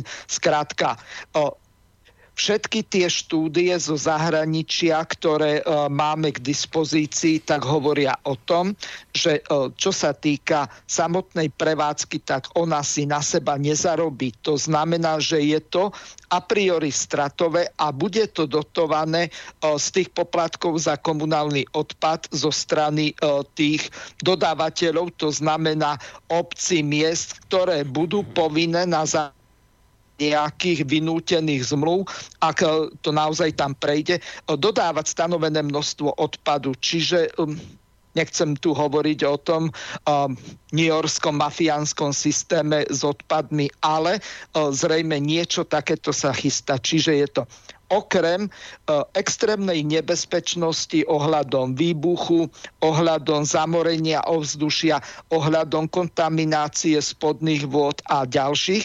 nebezpečenstiev. Samozrejme e, z tých e, exhalátov, ktoré sa vypustia, tak značná časť je karcinogena, čiže v tomto najbližšom okolí hrozí to, že tí ľudia budú sa dožívať nižšieho veku, väčší e, dopad to bude mať na verejné zdravotníctvo, samozrejme väčšia spotreba liekov a tak ďalej. E, samozrejme, e, hlavne tieto onkologické dôsledky budú katastrofálne, pretože tie emisie, ktoré budú stadiaľ vypúšťané, sú karcinogéne, čiže rakovinotvorné. A okrem toho ešte ďalší dopad to bude mať, o ktorom sa verejne nehovorí. Ako náhle to tu bude postavené, tak ľutujem tých mladých ľudí, ktorí si zobrali hypotéky, pokúpili si e, domy alebo dávajú si ich stavať, alebo si ich svoj pomocne stávajú s tým, že e, tu je zatiaľ relatívne čisté životné prostredie na rozdiel od e, tých priemyselných zón kde je tých exhalátov podstatne viacej, tak títo ľudia na to katastrofálne doplatia, lebo ceny nehnuteľnosti mm-hmm. pôjdu dolu prostredie bude zamorené a oni budú 20 alebo 30 rokov splácať tie hypotéky, tak skutočne ich hľutujem. No máme ďalšieho posluchača na telefónnej linke, tak mu dáme priestor. Dobrý večer. Zdravím ťa, Boris, tu je Peter. Ahoj, Peťo. Pozdravujem aj z Mira Hazuchu. Ďakujem, pozdravujem, Peťo. Občas vám volávam do relácie, ale to nie je podstatné. Táto téma ma veľmi zaujala, Boris vie asi prečo. Mám zo pár otázok a možno potom, nemožno, ale určite vám k tomu pár technologických vecí poviem. V prvom rade, všeobecný problém je kamp s odpadom a jakým spôsobom ho triediť. Tá skládka, ktorá je u vás niekde, ktorá by, ktorá by mala byť nahradená tou to plazmovou technológiou na, na likvidáciu odpadov sa akým spôsobom triedi alebo likviduje dnes. Aká technológia je tam vybudovaná? Pretože veľmi je dôležité, ako ste už spomínali, tú, tú masu roztriediť, to znamená to, čo ide na kompostovanie, to znamená bio, dať nabok, z toho dať, treba dať kovy preč, všetkého druhu a potom zostanú materiály od kusov kobercov, plastových fliaž, sáčkov, všetkého možného. Je to viac menej suchý odpad, ktorý je použiteľný na ďalšie striedenie a spracovanie. Čiže moja prvá otázka je, akým spôsobom sa dnes striedi ten odpad, ktorý tam u vás je, lebo je všeobecný problém, kam so skladkami. Skladky sa naplňajú, potom je ju treba niekam novú urobiť, 10 dedín sa poháda, na ničom sa nedohodnú. Čiže čo, ako, ako sa plánuje, alebo čo sa triedi dnes tam u vás na tej skladke, ktorá existuje? Mm. Miro, vieš na toto odpovedať? No samozrejmá vec, e, tak ako som sa v úvode relácie uh, zmienil, tak uh, u nás triedička odpadu je vybudovaná vedľa pumpy Shaigar Oil a tam nie je problém s triedením, to funguje veľmi dobre. Sú rozličné typy kontajnerov na sklo, na plasty, na elektronický odpad, ten sa zváža síce len dvakrát do roka a takisto je e, vytvorená e, skládka na kompostovanie, to je e, na bývalom rolníckom družstve Breznička. Čiže toto je zabezpečené. Problém je akurát s tým, že nie sú odberatelia na, na ten triedený odpad. A to je to najhoršie, pretože Hromadí sa tam momentálne obrovské množstvo plastov, pretože Číňania to odmietli e, dovážať mm-hmm. z Európy. Hej. Čiže od nás to brali kamiony e, čínske, ktoré to vozili e, k ním domov. Zrejme ne priamo ale do nejakého najbližšieho mm-hmm. prístavu, kde to nakladali na lode. Dobre, Peťo, Dobre, ďalej. ja k tomu poviem toľko. Ten plastový odpad skombinovaný s nejakými drevenými odrezkami, to skrátka spaliteľný, kde vytriedíte sklo, kovy, biomasu. E, je veľmi komplikovaných a rôznych materiálov, polypropylen, polyetylen a tak ďalej. A spracovať ich v kúse je v podstate nemožné a buď by ich niekto veľmi systematicky a neviem vôbec, ako technológiu vytriedil, kde napríklad PET flaše, jednoznačne iba PET flaše by išli nadrvenie, spravili by sa z nich nové PET fľaše a tak ďalej. A takto každý jeden druh sáčku typu odpadu by sa nejakým spôsobom likvidoval. Medzi tým máte pokrúšený papier, čo nejde v podstate odstriediť. Hej? A e, teraz nastáva problém, ako to spracovať. Klasickým spalovaním, potom použiť plazmovú technológiu, alebo použiť ešte niečo iné, ktoré prinesie vyššiu efektivitu spalo, spa, spracovania, nie spalovania, spracovania a ešte sa popri tom dá vyrobiť elektrická energia. Plazmové spalovanie, pokiaľ sa jedná ozaj o plazmu, jedno sa o vysokoteplotné spracovanie, kde vzniká obrovské množstvo energie a nejaký plynný a, a nejaký možno aj prachový odpad, ktorý treba odfiltrovať. To obrovské množstvo tepla potrebujete uchladiť a výsledok, ktorý z toho máte, je nejaké množstvo tepla, ktoré môžete pustiť do párnej turbíny s nejakou účinnosťou a zbytok použiť na kúrenie alebo kúriť oblohu cez, cez eh, chladiace veže, ako je to napríklad v Mochovciach, kde v noci nevedia čo s elektrínou, tak kúrime oblohu. Tretia možnosť je použiť eh, splňovacú technológiu. Nie je to ani pyrolíza, nie je to ani spalovanie, ale to množstvo rôznych plastov, kuskov, dreva, koberca, všetkého možného dáte do reaktora inovacieho, ktorý vyprodukuje plyn. Ten plyn, keďže je to spôsob tvorby ako keby dreveného uhlia, možno to poznáte. Buď tvoríte veľa dreveného uhlia a málo plynu, volalo sa to kedy svietý plyn alebo drevný plyn, alebo to robíte opačne, veľa plynu a málo odpadu. Vzniká čistý uhlík viac ako 90% ako odpad, ktorý sa dá použiť na technologické spracovanie alebo na hnojenie. A ten plyn putuje do spalovacieho motora, kde viete tento plyn spáliť v motore tak, že nemáte prakticky žiadne emisie. Takže táto možnosť je. A teraz druhý problém, ktorý nastáva, aké veľké to zariadenie by malo byť. Keď hovoríte o nejakých 50-80 kamionov, je katastrofa. Keby ste tam mali 1-2 kamióny denne, asi by vás to až tak nenaštvalo ale je to otázka politiky tohto štátu, ktorý uprednostne radšej nejakú jednu schánkovú firmu a nepomôže nejakým 100 podnikateľom, ktorí by v malom takýto odpad spracovávali, prípadne vyrábali elektriku a teplo. Je to dané v prvom rade politikou štátu. A čiže tá najefektívnejšia metóda, ako tieto plasty spracovať, ktorý už neviete použiť ani do lavičiek plastových, ani do nejakých rohoží, ani do Ehm, náhrady drevených paluboviek na terasy a podobne, tak viete urobiť elektriku a teplo.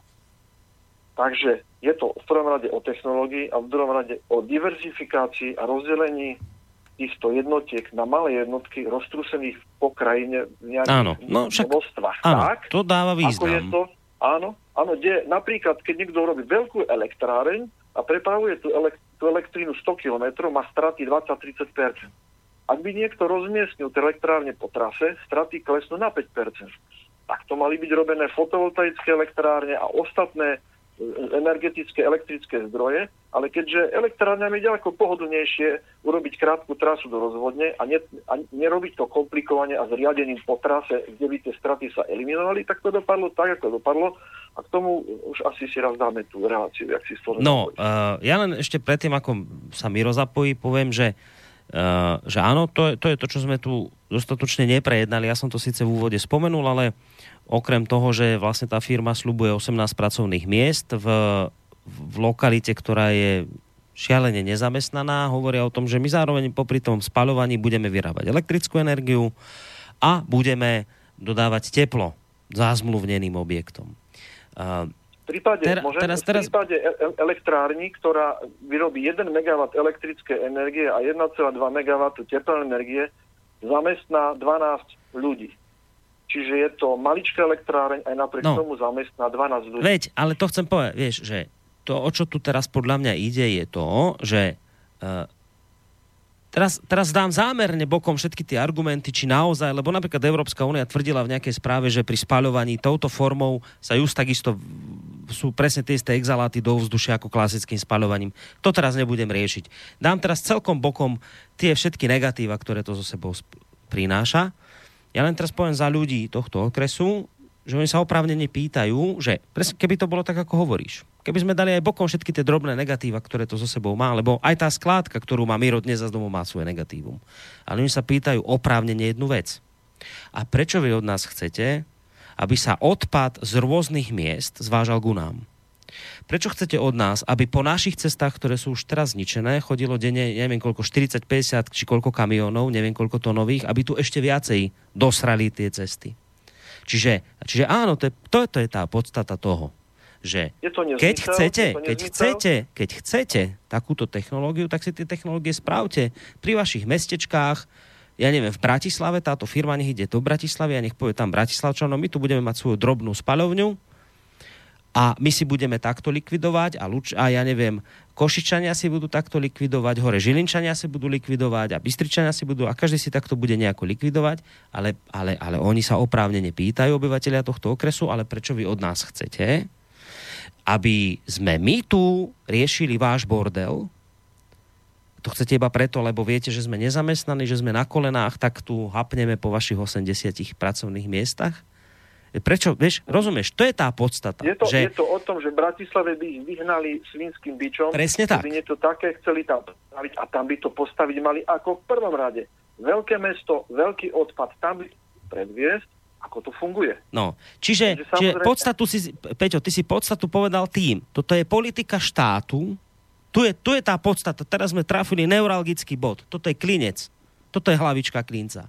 Tu je politika štátu, ktorá uprednostní pred mnohými malými, drobnými, ktorí by toto mohli robiť a zamestnať nejakých ľudí v danej lokalite, nejakých tam zo pár ľudí a takto by mali mesta svojich, e, svoje spalovničky. Nie, my nepôjdeme touto cestou, my budeme stavať a to teraz dám bokom, že nejaké schránkové firmy, lebo nevieme, či je to schránka, nech teda budeme k ním dobrí, možno to schránka nie je, ale problém je v tom, že my tu budeme robiť mega spalovne my tu urobíme mega spalovňu, ale tým pádom to vlastne znamená vo výsledku len jednu jedinú vec. Niekomu tu na tomto Slovensku musí ostať čierny Peter v rukách. Niekto musí mať v rukách čierneho Petra a to je ten, kto bude spaľovať bordel zo všetkých okolitých miest. A poltárčania sa pýtajú oprávnene, aj, aj, aj, aj brezničania, aj rovňanci, aj, aj, zel, aj tí, čo žijú na zelenom, sa pýtajú, a prečo vy chcete od nás? Aby sme my tu mali bordel z Brezna. Prečo chcete od nás, aby bordel z Brezna chodil našimi ulicami, našimi cestami? A majú pravdu. Čiže, pravdu, čiže dostali sme sa k podstate, toto je politika štátu. Toto je politika štátu, ktorý uprednostňuje čierneho Petra v niekoho rukách predtým, aby urobil efektívne riešenie, že si každé mestečko bude spaľovať svoj, svoj vlastný bordel. Dobre som to pochopil? Dobre si to pochopil. Si, uh, Teraz áno, ale ešte poviem, existuje, to, to je, Počkaj, počkaj Miro chvíľu ešte, počkaj chvíľu. No, Peťo? Mm-hmm. Existuje na východnom Slovensku, teraz som si spomínal, dokonca výrobca plazmových pecí. V malom rozsahu na plazmové spalovanie odpadu a vykurovanie. viem, keď sa niekde pozem do mailov alebo do telefónu, určite Mirovi Hazuchovi viem také niečo poskytnúť. Čiže teória správna by bola taká, namiesto jednej spalovne urobiť 50, kilometre na dovoz by neboli stovky kilometrov z 50 obcí, ale zo 4-5 obcí by sa zvážal odpad, nech, nech viac, nech 6. A na úplne krátkých trasách by, by jeden kamión denne vozil materiál napríklad. Mm-hmm. A je to o občanoch, je to aktivačných... Počkaj, počkaj, Miro, ešte. Počkaj ešte chvíľu, Miro. Nech Peťo dohovorí a už potom Peťa zrušíme a už budeš hovoriť ty. No, no ja Peťo. ostanem rád ešte. No dobre, len mám ešte, ešte hostia jedného, ktorého už potrebujem zapojiť, dobre, lebo vieš. Tak, no. dobre, okay. tak potom, potom ešte, keď tak niečo zase sa ozví, dobre? Dobre, no. e, poskytni Mirovi Hazuchovi môj telefón, nech ma zavolá. Dobre, dobre, poskytnem. Okay. Tak, Miro. Dobre, úplne v pohode. Um, takto, mne napadla ešte jedna konšpiračná teória, uh, o ktorej som sa ti aj telefonicky Boris zmienil. Uh, diálnica končí uh, na kriváni, uh, zrejme uh, zámerom. Uh, môže byť aj to, že uh, sa potiahne a Fico si splní veľký sen, že bude e, do Košic a pritom skriváňa e, to potiahnu možno 50-60 kilometrov na diálnicu Maďarsku. A teraz tá konšpiračná teória spočíva v tom, či náhodou e, táto firma, ktorá je zastúpená, tá SPV Dálovce, nemá nejakého investora alebo v Maďarsku, lebo ministra životného prostredia máme z SMK, pardon, z Mostu Hit. E, čiže či to nie je e, dohodnuté takým spôsobom, že ten odpad sa ešte do tejto spalovne nie len z Bystrice alebo Brezna alebo z kadiaľkoľvek hore e, zo stredoslovenského kraja bude dovážať, ale ešte aj z juhu z Maďarska, aby e, tá spalovňa bola využitá. A teraz máme e, voľný pohyb tovaru, služieb, osôb a bude voľný pohyb aj odpadov a tým pádom to budú z Maďarska voziť sem hore. A my tu budeme mať tu všetko zamorené, lebo tá investícia je tak obrovská, že tá spaľovňa, aby si na seba zarobila, tak musí fungovať non-stop. Nie 250 dní e, do roka, hmm. ale 365. Dobre, Miro, máme poslucháča, ja len ešte predtým, ako mu dám priestor, poviem, že tu sa jedna dôležitá vec iba naťukla povedal to v úvode eh, toho zvuku aj ten uh, primátor Liptovského Mikuláša, respektíve nie on, ale ten nespokojný občan, ktorý tam hovoril. A to je informácia pre Peťa, lebo, lebo aby, aby nevznikla, nevznikol pocit, že je to úplne čisté, všetko krásne, lebo tam je vlastne problém v tom, že keď ide o takúto veľkú spalovňu, nie je to drobné, maličké, nie, nie, nie, veľkú, veľkú, obrovskú tak e, No aby to celé horelo, to si treba predstaviť tak, že to nie je o tom, že vy tam dáte do nejakej pece odpad, nejak to namiešate organicky s anorganickým a teraz to bude horieť a urobí to vám tú teplotu. Nie. Pravda je taká, že na to, aby vám to horelo, potrebujete tam dodať koks, potrebujete tam dodať hydroxid vápenatý, hasené vápno. No a keď sa bavíme o takejto veľkej spalovni, obrovskej, tak v prípade poltárskeho okresu to znamená pol tony pol tony koksu na deň. Pol tony. 4, 4 tisíc tón ročne. A potrebujete hydroxid vápenatý, to spomínané, to spomínané hasené vápno. Čiže vám vlastne takto vzniká akoby popri tom, e, popri tom odpade, ktorého tam už máte z rôznych okolitých miest obrovské množstvo, lebo ich bordel vy odstraňujete, lebo vy idete zachraňovať poltárskú situáciu s nezamestnanosťou 80 pracovnými miestami, tak vy ešte popri tom bordeli, ktorý zvážate z iných miest, tak ešte tam musíte dotiahnuť koks, ešte tam musíte dotiahnuť obrovské množstvo haseného vápna a toto všetko, keď vám tam horí, tak podľa toho, čo hovoril ten nespokojný obyvateľ, Liptovského hrádku, tak vám vznikajú nebezpečné plyny ako ortuť a kadmium a neviem, čo všetko tam vymenoval. Čiže eh, Čiže toto je ďalší rozmer celej tej veci, že nehrajme sa tu na čistú vec, že, o, že my vám dáme 80 pracovných miest, my vám vytvoríme elektrickú energiu z nejakého druhotného plynu zhoreného a ešte vám teplo dodáme. E, pozor, Na to, aby ste toto všetko spravili, potrebujete do, dotiahnuť obrovské množstva koksu, obrovské množstva haseného vápna, ktoré budú musieť horeť spolu s tým odpadom a to všetko, keď sa dá dokopy, tak to vytvorí nejaké zlúčeniny, ktoré sú podľa toho, čo hovoril nespokojný obyvateľ Liptovského hrádku, nebezpečné, opakuje mortuť, kadmium, pozriem si čo všetko, bolo tam toho viac vymenovaného. Čiže o toto ide. Preto je to proste pre obyvateľov tohto okresu iste zlá vec a, a som rád, že Miro spomenul tú vec, to si treba tiež uvedomiť, uh, cena nehnuteľností. Cena nehnuteľností pôjde výstavbou tejto, uh, tejto spalovne podľa všetkého katastrofálne dole. Dáme priestor poslucháčovi a potom privítame druhého hostia. Dobrý večer. No, dobrý večer, Boris. Tu je poslucháč zo Zeleného. Vieš čo, ja ti položím takúto otázku, respektíve tvojmu hostovi tu, ako vieš, nedaleko od Brezničky s dušnou čiarou sa nachádza vodná nádrž Málinic, ktorá zásobuje celý Novohrad a ešte ďalej obyvateľov pitnou vodou. Aký dosah bude mať v prípade úniku tých, tých spalín a tých splodín prachu predsa do prírody, do tých kopcov a potom aj priamo s plaškami do vodnej nádrže. Len toľko. Mm, ďakujem pekne za otázku na ktorú odpovie Veľmi asi skôr Miro. Otázka. Katastrofálny e, dopad z jedného prostého dôvodu. E, e, tak ako si sa zmienil, vznikajú tu nové splodiny, ktoré sú vytvárané tým plazmovým horením. Tie pôjdu do ovzdušia ako emisie a ako emisie budú padať do tých vodných nádrží a tým pádom e, je značná časť e, karcinogéna a toto sa nedá zachytiť ani filtrami. Nedá sa to odstrániť nejakým iným spôsobom. Zatiaľ na toto technológie nie sú a oni presne toto zatajujú, že aký to bude mať katastrofálny dopad na zdravie, e, na pitnú vodu a samozrejme na ovzdušie Možno, že sa stane, že keď eh, bude eh, fúkať vietor zo severu, tak nebudeme môcť otvoriť ani okna, lebo eh, pri, bude veľká teplota stadial sálať a samozrejme zápach a všetko ostatné.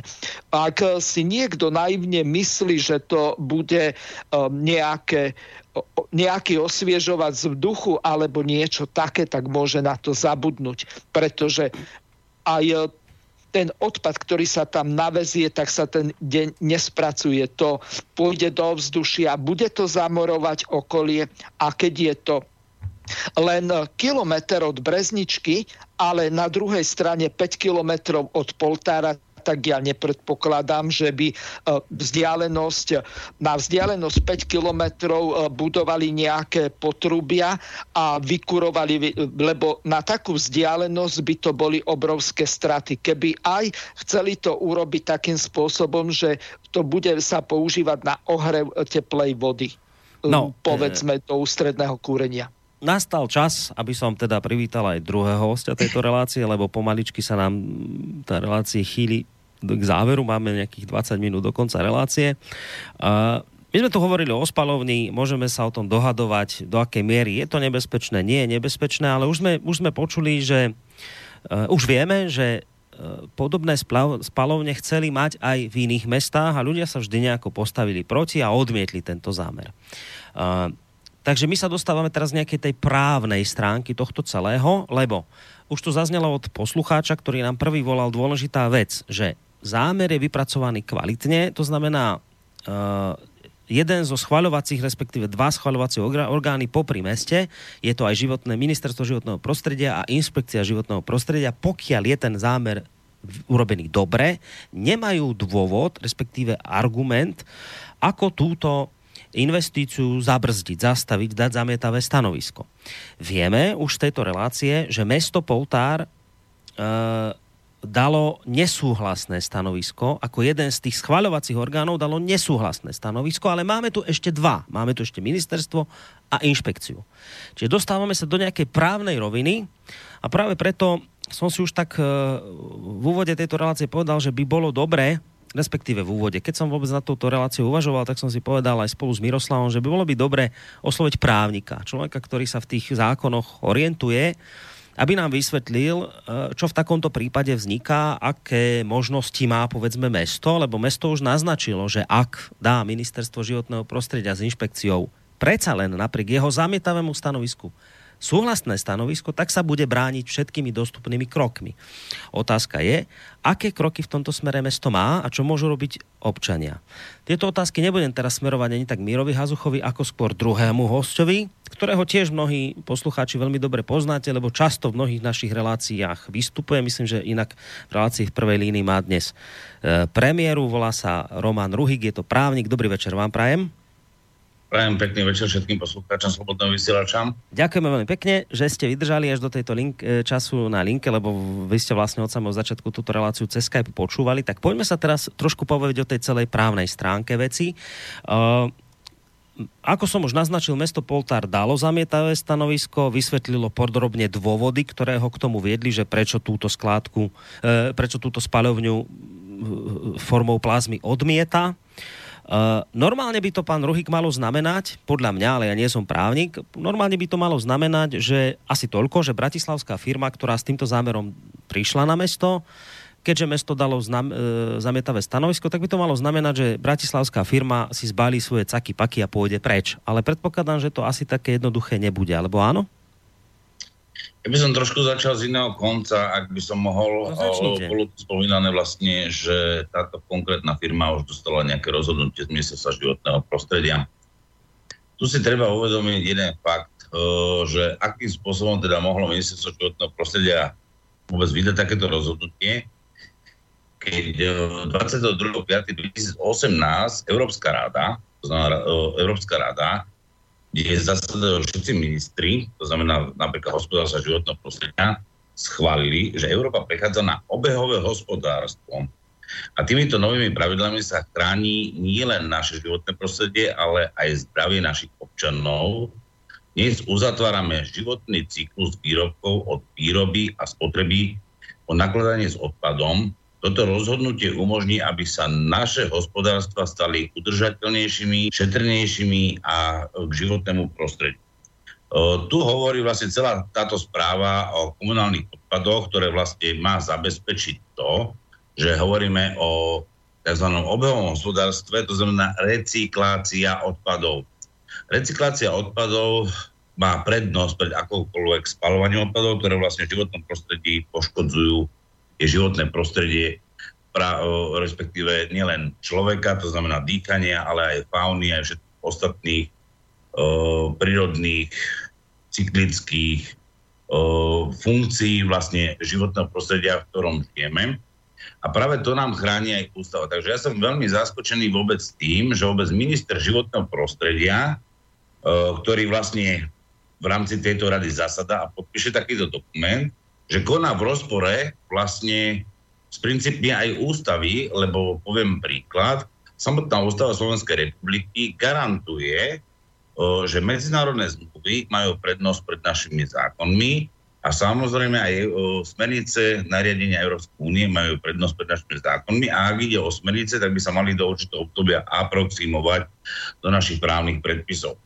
My tých právnych predpisov máme strašne veľa, čo sa týka životného prostredia, nakladaním odpadov, zákon o zriadení obcí, stavebný zákon. A tu je vlastne aj to, čo ste vyspomenuli, že vlastne je veľmi zaražajúce, že ako je možné, že životné, ministerstvo životného prostredia vydalo nejaké rozhodnutie, ako teda vydalo, v akom konaní, lebo tu si musím povedať, že najprv musí prebehnúť tzv. územné rozhodnutie. To znamená, k územnému rozhodnutiu je potrebné samozrejme aj ja, to znamená rozhodnutie životného prostredia, a to znamená, k územnému rozhodnutiu je určený stavebný úrad. A dnes v našom stavebnom zákone máme prenesenú kompetenciu o, zo štátu, to znamená stavebné úrady dneska vykonávajú v rámci prenesenej štátnej správy výkon jednotlivé obce a mesta. To znamená, tu je najprv otázka si povedať, že akým spôsobom vôbec dochádza k tomu, že niečo preskakuje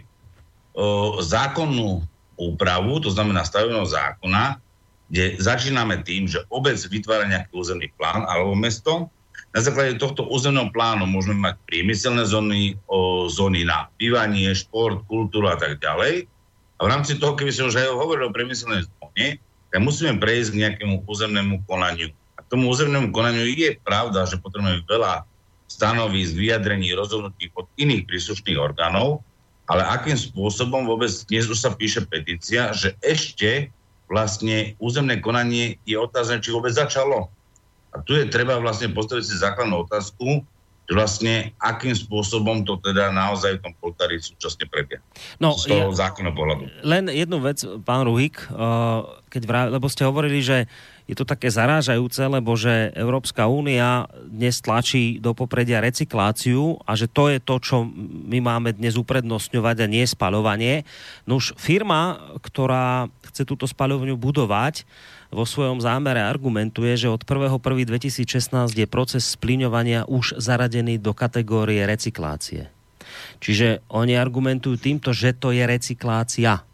Čiže v tomto smere nie je nič v rozpore, z, v rozpore so zámermi Európskej únie, lebo sa bavíme o recyklácii. Spaľovanie touto formou od 1.1.2016 patrí pod recykláciu. Rozumiete? Čiže preto... No, ja, skúsim teda, ja, ja skúsim rovno teda ešte niečo dopovedať, konkrétne teda toho výtlačku, čo vydala Európska rada, aby si teda človek dostal do povedomia. To znamená, členské štáty budú musieť intenzívne zhodnocovanie a recykláciu komunálneho odpadu a splniť pritom tieto ciele. Komunálny odpad do roku 2025 55%, do roku 2030 60%, do roku 2035 60%. Do 1. januára 2025 zriadia členské štáty triedený zber textilu a nebezpečného odpadu z domácnosti. Okrem tohto do 31. decembra 2023 zabezpečia, že biologický odpad sa bude buď zbierať samostatne, alebo sa bude recyklovať pri zdroji, napríklad domácim komposta, kompostovaním. Týmito pravidlami sa doplnia triedený zber odpadu, ktorý už existuje pre papier a lepenku, sklo, kovy a plasty. A ďalej vlastne je tu rozvedené, že vlastne čo sa všetko považuje za odpad. To znamená vlastne to triedenie odpadu je úplne logické, že sa nedá vytriediť úplne 100%, ale do budúcnosti, teda do obdobia 2030, tak povedzme si, že napríklad je plán, že všetky obaly budú až do 70% recyklovateľné, to znamená plastík na 55%, drevo 30%, železné kovy 80%, hliník 60%, sklo 75%, papiera, lepenka 85%. A potom vlastne existuje tzv. inertný odpad, ktorý už je nepoužiteľný nejakým spôsobom. Áno, to už môžeme hovoriť, že by sa malo spálovať alebo iným spôsobom nájsť mm-hmm. formu likvidácie. Mm. Takže uh, len vy teraz tu hovoríte o spalovni, ktorá má robiť 300 tón, tuším, denne, ste spomínali, áno, hej? Áno, tak, tak nejak. Uh, keď si zoberieme, mala by sa posadiť podľa tohto všetko niekde v strede Slovenska. Čiže absolútne nezmysel z pohľadu životného prostredia v strede Slovenska, kde vlastne máme zdroj pitných vod, kde máme vlastne zdroj životného prostredia lesy, aby sme si kompletne likvidovali. Pritom my dve spalovne, už ste spomínali, že mala by sa napríklad zriadiť v Bratislave. Dve spalovne na komunálny odpad existujú dneska na Slovensku, iné v Košiciach, iné v Bratislave. Pokiaľ viem, aj tieto spalovne majú dojsť k ďalším rekonstrukciám, nielen z pohľadu ekologického, ale má dojsť e, aj z pohľadu inertného, to ekonomického, že sa zmení vlastne nielen samotným spalovaním komunálneho odpadu, ale dojde aj k energetickej úprave, to znamená, sa bude odozdávať odtiaľto teplo do určitých zariadení, prípadne aj elektrická energia. Tam napríklad aj pán Hazucha spomínal jednu vec, že bude sa vyrábať elektrická energia, alebo niektorí z tých vašich poslucháčov. Treba si uvedomiť, z ja som aj energetik, nielen právnik, vyštudovaný, Uh, treba si uvedomiť, že pri týchto spalovniach elektrická energia samotná o sebe, elektrická, teraz nebudem hovoriť o výrobe pary a tepla, elektrická energia uh, vám dokáže tak vyrobiť maximálne elektrickú energiu na vlastnú výrobu, to znamená, a možno maximálne nejakú tú administratívu alebo kompletne tú funkčnú nedokáže vyrobiť a zabezpečiť vyslovene do sieti toľko elektrické energie, aby to bolo ekonomicky zmyselné ako spôsob výroby elektrickej energii je to v podstate eko, e, energia len pre tú vlastnú mm-hmm. výrobu a mm-hmm. prípadne ja tak, čiže, čiže to nebude energia, ktorá bude voľne dostupná na trhu, že budú môcť, že, čiže to bude len Nie. energia, ktorá bude slúžiť pre tú danú prevádzku.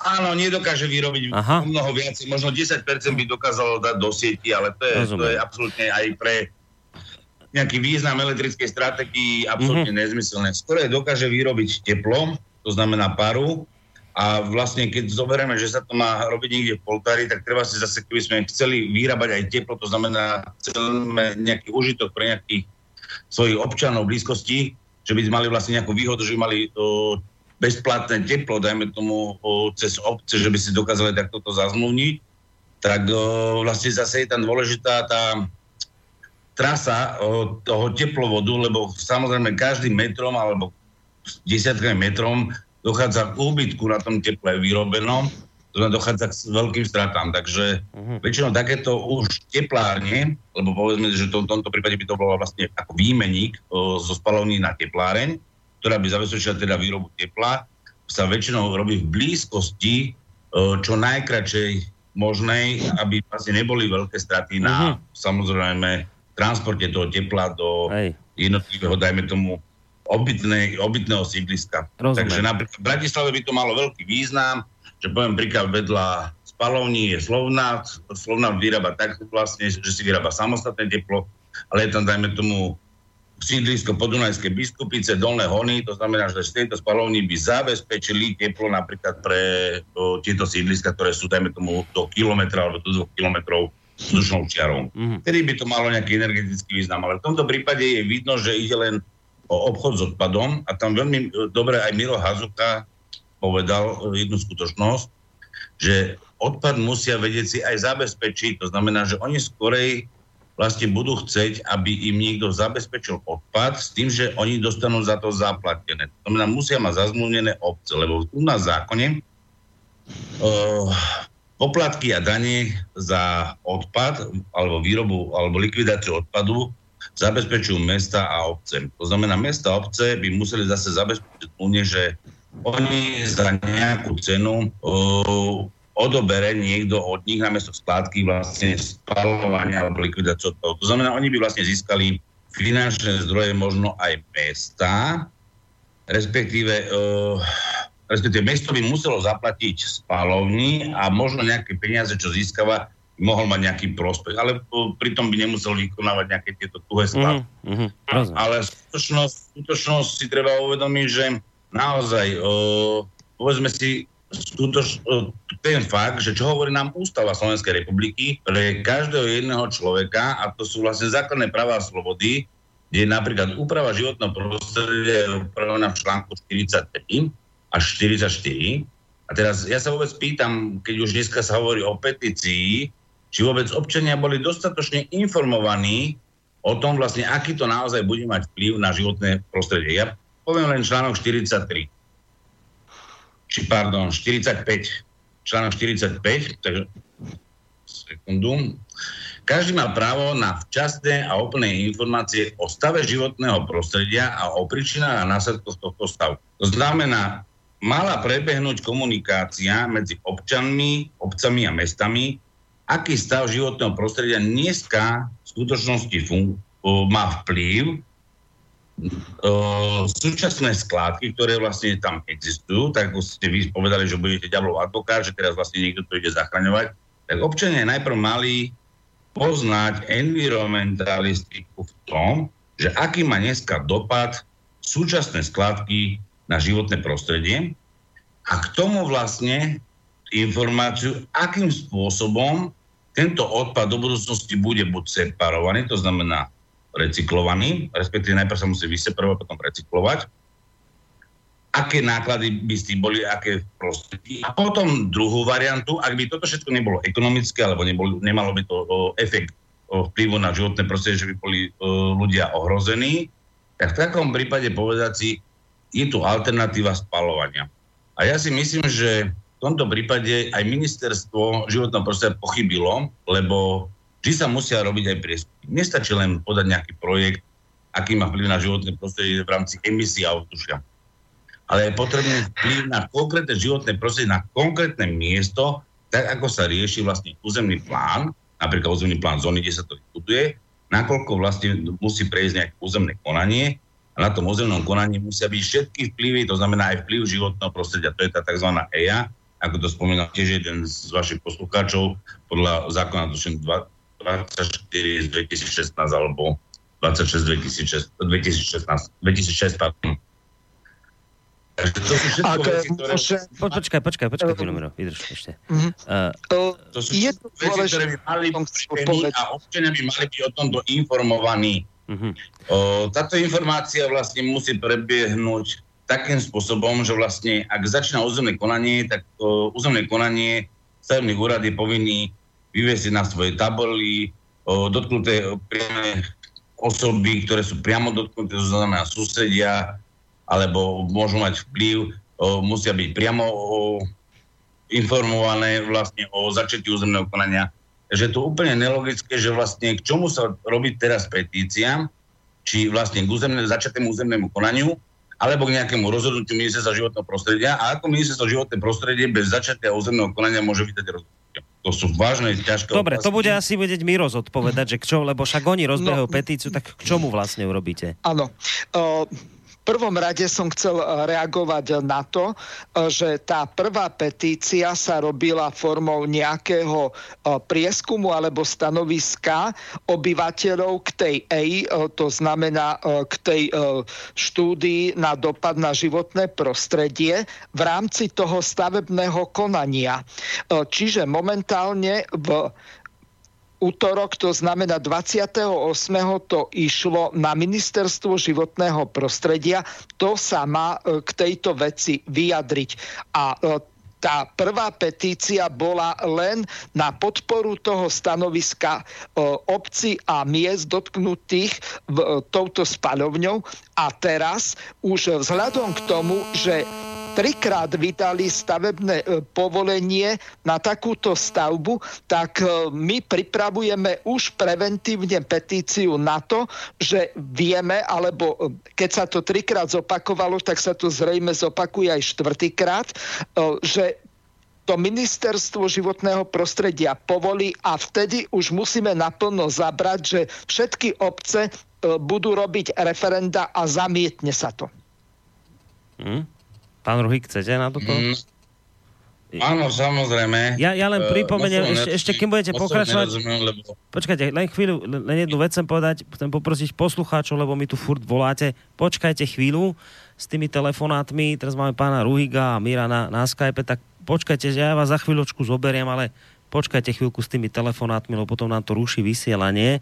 Takže nech sa páči, pán Ruhig, vaša reakcia na to, čo Miro hovoril? Uh, moc tomu nerozumiem, že hovoríš, že sú nejaké tri stavebné konania, že začali. Uh, začiatok každého stavebného konania musí mu predchádzať územné konanie. Nejde o drobnú stavbu, uh, ako napríklad nejaká, nejaká prístavba k rodine domu, ktorá by sa dala považovať za drobnú stavbu a tam by sa mohli mať stavebné konanie, alebo územný plán zóny, je stavebný úrad, teda respektíve mesto urobí územný plán zóny, v tom prípade nie je potrebné územné rozhodnutie a stačí stavebné konanie a stavebné povolenie. To znamená, v stavebnom konaní dosiahneme stavebné povolenie, v územnom konaní dosahujeme nejaké územné rozhodnutie. Takže v tomto prípade o, samotné ministerstvo, ktoré bude vykonávať nejaké rozhodnutie o vplyvu na životné prostredie, ich nejakej technológii umiestnenej na nejakom mieste, o, ešte nie je sa, samotným stavebným konaním. Mm-hmm.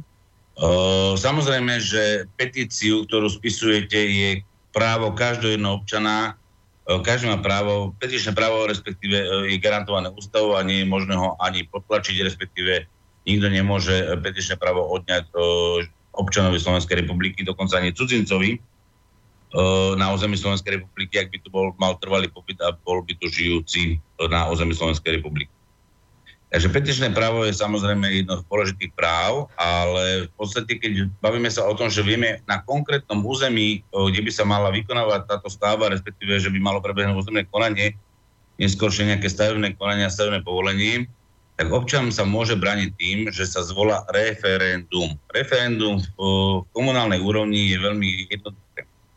Znamená, v obci, v meste buď sa zvolá referendum tak, že vlastne starosta alebo zastupiteľstvo sa rozhodne, že zvolá referendum za účel napríklad aj územného plánu, to znamená zmenu územného plánu alebo respektíve nejakej stavby alebo výnimočnej stavby, že či s takouto stavbou súhlasí občan tejto obci alebo respektíve to územia, kde žije, kde má to svoje trvalé bydlisko.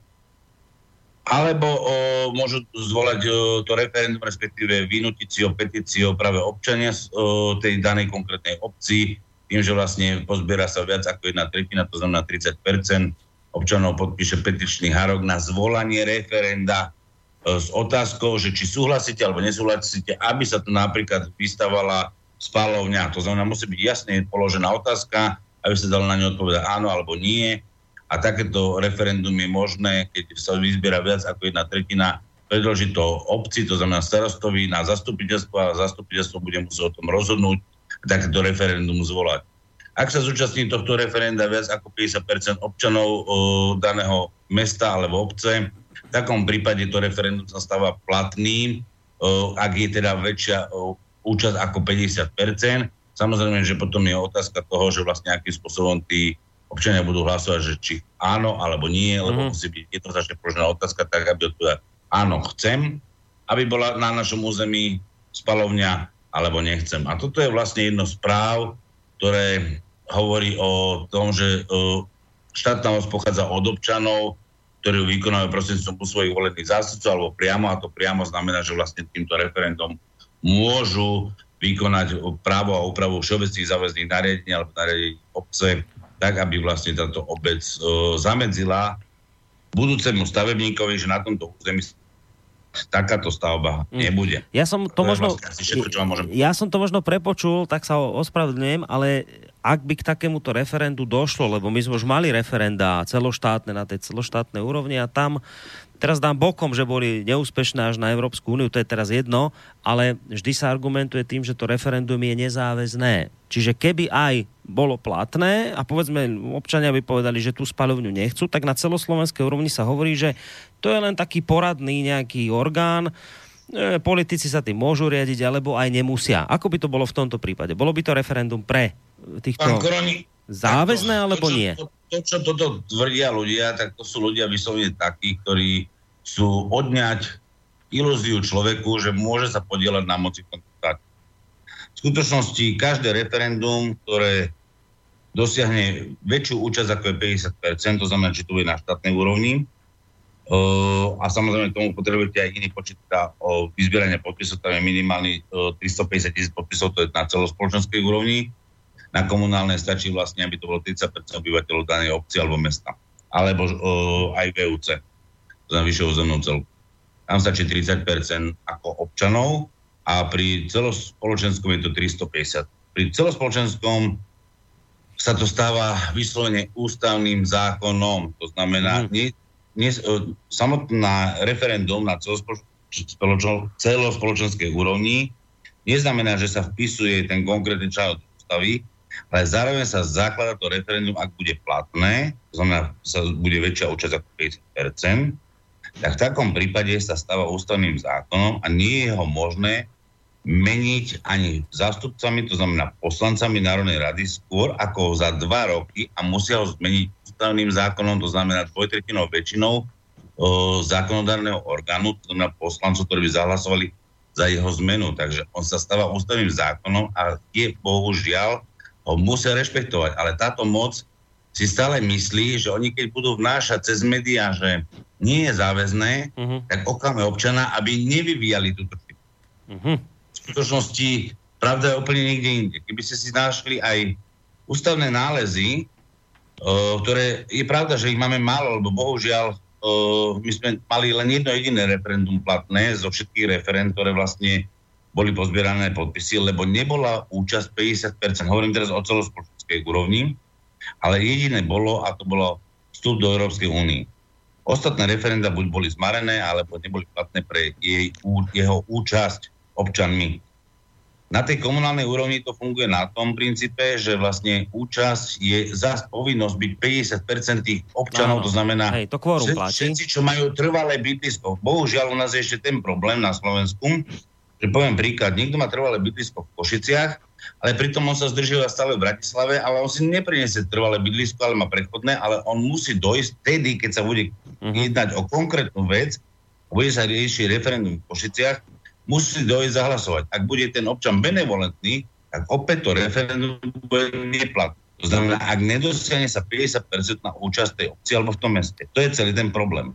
Ľudia nie sú leniví, musia sa angažovať v verejných. Dobre, len teraz ešte jednu vec na vás a potom už vás nebudem ďalej otravať, lebo aj tak už naťahujeme ten čas. Uh, čo ja viem, a Miro by to potvrdil, obce do referenda nechcú ísť a to z jedného jediného dôvodu. Referendum je príliš drahá záležitosť a v tých mestských, respektíve obecných rozpočtoch je to už tak, tak či tak napnuté extrémne. Majú čo robiť, aby skrátka prežili mesta a obce nemajú na to, aby financovali referendum. Čiže toto je všetko ako pekné, čo hovoríte, tu sedí, ale jednoducho mesta aj obce dotknuté. Hej, v tomto prípade sa tomu referendu budú z týchto dôvodov brániť, lebo vám povedia, že jednoducho, fajn, to je pravda, ale nemáme na to peniaze. A tu by som chcel aj možno e, využiť otázku od poslucháča, ktorý sa, neviem, som medzi tým straďahatuje, e, ktorý hovorí, že už ste spomínali, že povolujúci orgány je okrem mesta Poltára aj Ministerstvo životného prostredia a Slovenská inšpekcia životného prostredia. Chcem sa spýtať, čo v prípade, ak by bolo mesto Poltár proti, ale ministerstvo a inšpekcia by predsa len súhlasili s výstavbou. Chcem sa spýtať dve otázky pána právnika. Čo v takomto prípade môže robiť mesto a čo v takomto prípade môžu robiť občania?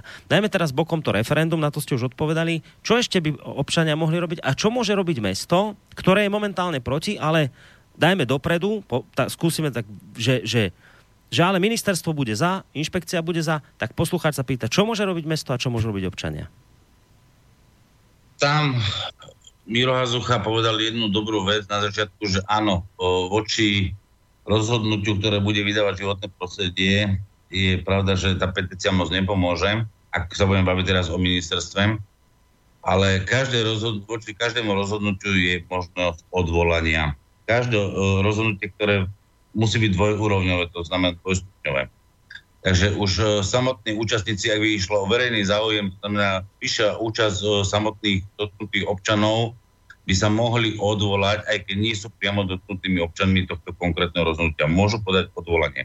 To znamená, utvorí sa skupina, vlastne ako keby tak kvázi petičiarov a podajú v lehote, zákonom lehote, ktoré musí byť napísané aj v samotnom rozhodnutí, môžu podať návrh na odvolanie s tým, že musia uvieť konkrétne uh, dôvody, uh, čomu vlastne ich vedú to odvolanie. To znamená napríklad, nebolo tam urobený vplyv na prieskum životného prostredia, ako som spomínal, že vlastne či teda samotná budúca spalovňa má väčšie výhody k životnému prostrediu ako samotná dneska, uh, skládka, ktorá tam existuje, alebo že či samotná skládka nemá výhodnosť do budúcej recyklácie lepšiu, lepší vplyv na životné prostredie ako samotná spalovňa. To tam všetko môže sa uviezť, môže sa voči tomu odvolať. Voči tomu bude e, vykonávať odvolací orgán a proti tomu je potom možné, ak by odvolací orgán teda podporil toto rozhodnutie, tak e, je možné podať ešte žalobu na preskúmanie rozhodnutia, to znamená na správny súd. Odtiaľ prejsť e, správny súd vlastne bude rozhodovať, že či teda to rozhodnutie je v súlade so zákonom ja sa tomuto dosť bežne venujem a bežne všetky rozhodnutia, ktoré som dostal do ruky, naozaj z 90% aj úspechov na správnych súdoch, že som vyhral, že všetky rozhodnutia sú buď nepreskúmateľné pre nedostatok dôvodov, alebo pre nedostatok obsahu v spise, alebo aj pre iné dôvody, ktoré sú uvedené v správnom súdnictve, ktoré vlastne rozhodnutie je možné zrušiť. Takéto rozhodnutie sa dá zrušiť. A medzi tým naozaj o, prejde veľa vody a času, ako sa hovorí, kde medzi, bude musieť nastúpiť aj prijatie novely zákona a úpravy o tom, ako som spomínal, že Európska rada zavádza nový systém, tzv. obehový systém recyklácie, recyklácie, respektíve ono, tento systém je zavedený, len sa ide pritvrdiť tomu, že vlastne ten zber musí byť silnejší, efektívnejší a vlastne sa bude ustupovať vyslovene od spalovania nejakého tuhého odpadu. Mm. Bude sa vyslovene recyklovať lebo tam je nátlak, ste si mohli všimnúť, že už aj teraz sa o tom hovorí mediálne, že sa bude musieť uh, dodávateľ v obchode ako potravín, ktorý dodáva dneska v plastových flašiach uh, nápoje, tak bude ich musieť vykupovať. Napríklad v Chorvátsku to je už úplne bežné. Takisto už bol zákaz daný na plastové alebo foliové tašky, že sa nesmú uh, vlastne dávať zadarmo v obchodoch, že sa musia buď spoplatňovať a predávať a prejde sa možno na papierové tašky. To znamená, naozaj ten tlak je veľký aj na samotných výrobcov, aj to Európskou úniou a jednotlivými vládami, aby vlastne ten odpad sa znižoval a samozrejme sa vyrába aj teraz tlak a hľada sa spôsob, ako donútiť, alebo respektíve aj nie že donútiť, ale motivovať občana, aby vlastne naozaj ten odpad viedel. Uh-huh. No a ešte jedna otázka od poslucháčky Zuzany na vás, pán Ruhík. Uh, v minulosti sme videli veľký boj občanov proti skládke v Pezinku, ktorej výstavbe sa podarilo zabrániť až po rokoch. Občania v tej dobe ťahali v boji s firmou za kratší koniec Chcem sa spýtať pána Ruhiga, či je vysoká pravdepodobnosť, že sa aj v prípade plánovanej výstavby plazmovej spalovne u nás v okrese Poltár zopakuje tento scenár, alebo je už dnes situácia iná a mesta majú od kauzy s Pezinskou skládkou väčšie právomoci ako v minulosti? Ja som to už zhruba povedal asi v tom kontexte, že máte možnosť sa odvolať, potom máte možnosť dať právo preskúmať to rozhodnutie. Toto všetko vlastne naozaj je dlhotrvajúce na súdy a samotné orgány štátnej správy robia relatívne liknavo, aj keď sa to stále zlepšuje, môžeme povedať, že áno, zlepšuje sa to, že súd, dajme tomu, krajský súd o správnom konaní už väčšinou rozhoduje do jedného roka. Najvyššie sú do jedného roka, bolo to kedysi o mnoho horšie, ale fakt je to, že naozaj trvá to roky, bohužiaľ. U nás súdnictvo nefunguje, takže vlastne dokážete mať rozsudok, alebo jednoznačne povedané, že áno, takto to bude do jedného roka. Bohužiaľ to trvá dlhé roky, ten boj bude samozrejme aj u vás, jak to bolo v Peziku. A, ale ja tvrdím, že každý občan by mal bojovať. A to, aj to, čo vy ste povedali, že referendum je drahé, to tiež je pozitívny populizmus. Referendum vôbec nie je drahé. Ak sa ja myslím, že životy sú drahšie a životné prostredie má väčší dopad na človek, na obec, ktorá zriadi nejakú komisiu pre referendum, nech stojí 500 eur, no tak nech sa ne, na, lebo to je jeden deň. Samozrejme tie voľby, čo zaplatí tým ľuďom, tak ak to 500 eur o, im nestojí za ľudské životy a životné prostredie pre nás všetkých, tak si myslím, že o, je to len čistá výhovorka na to, že niečo je drahé, lebo v skutočnosti tí poslanci by si mohli aj potom odpustiť, dajme tomu, ich plat, alebo dajme tomu ten starosta, keď, lebo naozaj, keď sa bavíme o obci, keď ste povedali, že to je obec, lebo v obci v územ, na určitom území sa má stavať, E, konkrétna spalovňa, v takomto prípade to referendum nemôže byť nejakým spôsobom drahé, lebo v podstate záleží o počte obyvateľov a komisii, to znamená nejaká okresková komisia, ktorá bude zbierať, teda respektíve hádzať sa obalky, áno, nie v rámci referenda. Takže určite to drahé nie. Mm-hmm. Dobre, pán Ruhy, ja vám veľmi pekne ďakujem za informácie, s ktorými ste sa podelili s našimi poslucháčmi v rámci tejto témy. Ja vám ďakujem za to, že ste vydržali takto s nami dlho do 3 čtvrte na 11. Ďakujem pekne, majte sa pekne do počutia. Prajem pekný podvečer všetkým poslucháčom Slobodného vysielača. Tak to bol uh, pán Roman Ruhik, uh, právnik. No a ešte máme na Skype linke Mira Hazuchu, ktorý dlhšie mlčal, tak samozrejme k tomu všetkému, čo sme tu hovorili, samozrejme sa môžeš vyjadriť, možno aj nejaké také záverečné slova dať, lebo budeme končiť pomaličky. Niečo mi tam strašne šuchoce, Mišo. Miro, musíš sa menej hýbať pri tom počítači či telefóne. Uh, nejaké také záverečné veci, ktoré možno by si aj v tejto súvislosti chcel povedať, lebo už sme to značne od tej opol sme mali končiť, takže to už trošku naťahujeme. Takže nech sa páči, Miro tvoje, tvoje nejaké názory k tomu, čo tu zaznelo, keď si bol vlastne ticho. No, v prvom rade uh, chcel by som sa vyjadriť uh, k tej sume ohľadom toho referenda. Uh, v prípade obci, ako je napríklad Breznička, Rovňany,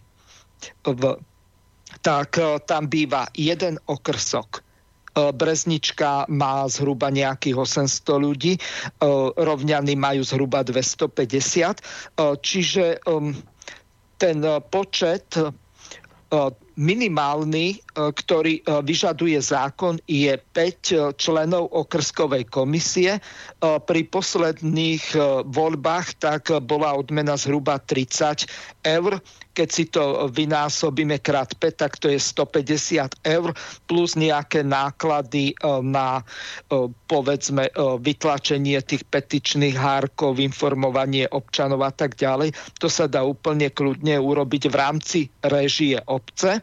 To nie sú až tak veľké náklady, ak to zoberiem, tak to e, nebude ani tých 500 e, eur, možno nejakých 250. Čiže e, v prípade menších obcí, kde býva jeden okrsok, v prípade povedzme Kalinova, tam bývajú dva okrsky, v prípade Poltaru, tak asi tam je 5 okrskov, lebo to je mesto, ktoré má asi 5,5 tisíc obyvateľov. Takže z hľadiska týchto nákladov a dopadu na zdravie, životné prostredie a cesty a všetko ostatné, nehnuteľnosti, ich ceny a tak ďalej, tak to sú zanedbateľné náklady. Čiže tu sa nedá argumentovať s tým, že referendum je drahé, aj keď to pôjde zrejme z podielových daní a tu už štát neprispieva na obecné referenda e, takmer vôbec, ak vôbec nejakým iným spôsobom ako e, tým, že prerozdeli tie dane. E, čiže ohľadom tohoto, tak to je čistá záležitosť.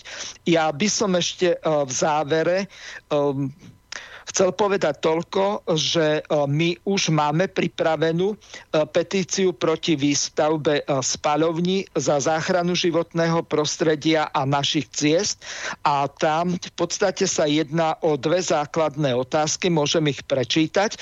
Prvá je, súhlasíte s tým, aby nebola, nebola povolená výstavba spalovne odpadu plazmovou metódou v Poltárskom okrese firmou SPV Dálov CSRO? Áno alebo nie? A druhá otázka, tu ešte treba pripomenúť jednu základnú vec.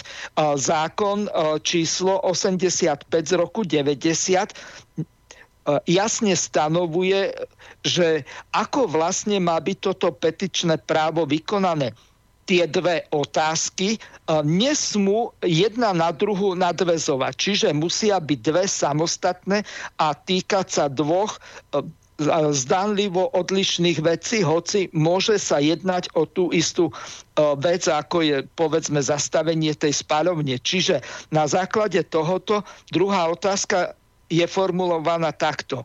Súhlasíte s tým, aby nebola povolená preprava nákladnými e, vozidlami nad 10 tón cez obec Breznička. To môže byť úplne kľudne cez obec e, Rovňany, Poltár, Kalinovo a tak ďalej. E, všetkých dotknutých obcí.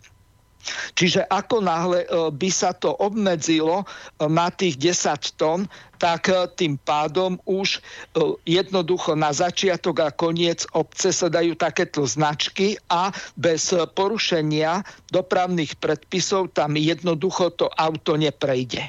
Mm-hmm. Čiže aj takýmto spôsobom sa to dá v rámci toho petičného práva doriešiť a e, vypísať ohľadom tohoto referendum. Tu treba ešte pripomenúť, že e, obecné zastupiteľstvo je povinné rozhodnúť do 20 dní tým, že vydá všeobecné záväzné nariadenie, v ktorom je jasne stanovené, pokiaľ to už nemá urobené skôr, akým spôsobom sa vykoná to referendum, ako sa spočítajú hlasy, ako sa vyhlásia a tak ďalej. Čiže všetky tie náležitosti, ktoré e, platia aj v prípade veľkého celo národného alebo celoštátneho referenta. A e, potom e, je ešte ďalšia lehota, tam je stanovená 90 dní od vtedy, ako tí petičiari donesú tie uh, petičné hárky, tak do desiatich dní treba skontrolovať, že e, tromi poslancami, e, že či naozaj sú tie petičné podpisy platné, že či nie sú tam napríklad zoznamy odpísané telefónne alebo všetko ostatné. My z tohoto dôvodu sme sa rozhodli, že Nesmie sa tam používať napríklad rodné číslo, ale je možné použiť napríklad číslo občianského preukazu, ktoré je síce do určitej miery osobný údaj, ale nie je tak závažný ako napríklad rodné číslo, lebo to sa dá veľmi ľahko zneužiť. Mhm. Takže rozhodli sme sa, že tam bude druhý nepovinný údaj na podporu a e, zjednodušenie a zľahšenie spočítania tých e, podpisov, ktoré sú platné. Ak tam občan dá číslo občianského, tak to je nespochybniteľný údaj predpokladá sa, že nikto nemá zoznamy občianských preukazov a neukradne ich napríklad z policie alebo kdekoľvek inde, tak tu je veľký predpoklad, že tá petícia bude aj keď e, dosiahne len povedzme 35% z toho minima 30% oprávnených občanov úspešná. No dobre, Čiže... a teraz prakticky, Miro, a kde tak rozbiehate petíciu, a teraz kde sa k tomu občania môžu dostať, lebo hovoríš, že je čas o Brezničke, teraz keď to počujú ľudia v Poltári, v Kalinové, v Rovňanoch, na Zelenom, kde sa oni k tomu môžu dostať k tej petícii? No, tá petícia, ja ju e, môžem e, zavesiť niekde e, na nejakú web stránku, alebo po prípade môžu využiť tí, ktorí majú záujem, že ma oslovia cez známu e-mailovú adresu mirozavinaclobodnyvysielac.sk Čiže keď mi na túto služobnú e-mailovú adresu napíšete, tak ja tým záujemcom pošlem tú petíciu, ktorú máme my pripravenú. Tam stačí zmeniť napríklad z Brezničky Poltár, alebo Rovňany, alebo Kalinovo, alebo ktorúkoľvek mhm. obec a tým pádom je to použiteľné. Ďalšia vec. Naši poslanci napríklad mali obavy z toho, že ako urobia všeobecné záväzné nariadenie ohľadom toho, že tam sa jedná o viac zákonov, ako som spomenul, je tam ten zákon číslo 85 z roku 90 zbierky o petičnom práve, potom je tam zákon 369 eh, z roku 90 zbierky o obecnom zriadení, eh, potom je tam zákon o referende, čiže tieto tri zákony treba dať do súladu tak, aby to bolo, čo sa týka legislatívneho procesu správne, lebo ak sa tam urobia chyby, tak to obecné zastupiteľstvo v prípade, že je porušený ten zákon o petičnom práve 85 z roku 90, tak nemusí vypísať to referendum z dôvodu, že neboli dodržané základné mhm. náležitosti Hej, na vypísanie jasné. referenda. Jasné. Dobre, e, aká drobná informácia, buď teda môžete písať Mirovi, ale taká informácia technická. Eh, keď si kliknete na dnešný program, tak tam vidíte túto dnešnú reláciu. Keď si to rozkliknete, tak vlastne tu, ten petičný hárok nájdete aj na tejto našej stránke www.slobodnyvysielac.sk ten petičný hárok si Moment. Môže... No. Upozorním, ten petičný hárok, čo som ti poslal, tak nie je aktuálny, ten sa týkal tomu pripomienkovaniu k tej uh, štúdii aha, EIA aha. a to už je uzavreté. Je Čiže, uzavreté. Čiže nový petičný hárok je len u mňa a môžem ho poskytnúť Dobre. komukoľvek, kto mi napíše. Dobre, tak mi ho poskytneš, my to dáme ku nám na stránku, dáme to aj na Facebook, odtiaľ si to ľudia môžu stiahnuť a potom vlastne uh, podpisovať a tie petičné hárky potom podpísané by mali uh, kde zaniesť komu? Takto, v prvom rade musí sa vytvoriť minimálne trojčlenný petičný výbor občanov tej danej obce s tým, že jeden z nich je nejakým splnomocnencom, ktorý je určený na komunikáciu s úradmi samozprávy a verejnej správy, čiže nejaký splnomocnenec. Tam je to potrebné urobiť takým spôsobom, to je presne v tej petícii už jasne stanovené, je to v podstate šablona, podľa ktorej by tá petícia mala bez problémov prejsť, ak sa nenarobia doslova podvody Hej. napríklad s tými podpismi a tak ďalej. Mm. Ešte jedna veľmi dôležitá vec. Ja som e, pred touto reláciou e, vzhľadom k tomu, že sme mali e, síce času relatívne dosť, lenže bolo veľa telefonujúcich, tak som pripravil šeststranový článok, kde sú rozobrané tieto všetky dôvody, je ich 12 a takisto je tam v závere aj to stanovisko, o ktorom ro- hovoril e, právnik Roman Ruik, že Európska únia presadzujú recykláciu a kompostovanie. A to, e, čo si sa ešte zmienil ohľadom tej recyklácie, že spadovanie tam zaradila, tak to je bohapusté klamstvo z toho dôvodu, keď si zoberieme samotné slovo recyklácia. Cyklus to znamená, že niečo sa opakuje A keď hovoríme o recyklácii, tak to znamená, že sa to opakuje takmer do nekonečna, respektíve, kým ten materiál je ešte vôbec recyklovateľný. Mm. Roman hovoril, že čo ja viem, napríklad v prípade papiera, tak je to až 80 až 85 že len niektoré papiere sú nerecyklovateľné, napríklad vložky na vajcia alebo rolky toaletného papiera tak ďalej, alebo kartóny, alebo niečo mm-hmm. takéto. Čiže e, toho papiera je veľmi málo. Ale to je len e, jeden z takých e, základných dôkazov alebo informácií o tom, že ako sa to vlastne dá robiť. Čiže tento článok, pokiaľ Dáme na stránku, jasné. Zverejniť, Pošleš mi ho, dáme ho na stránku a áno, a môžu si poslucháči prečítať. Dáme ešte predsa len priestor Eh, poslucháčovi, ktoré máme, ktoré máme na linke, lebo som slúbil, že ešte dáme priestor aj vám samozrejme, takže nech sa páči, dobrý večer, neskorý. Eh, dobrý večer, moje meno je Jozef Stopolčian, počujete ma? Áno, počujeme.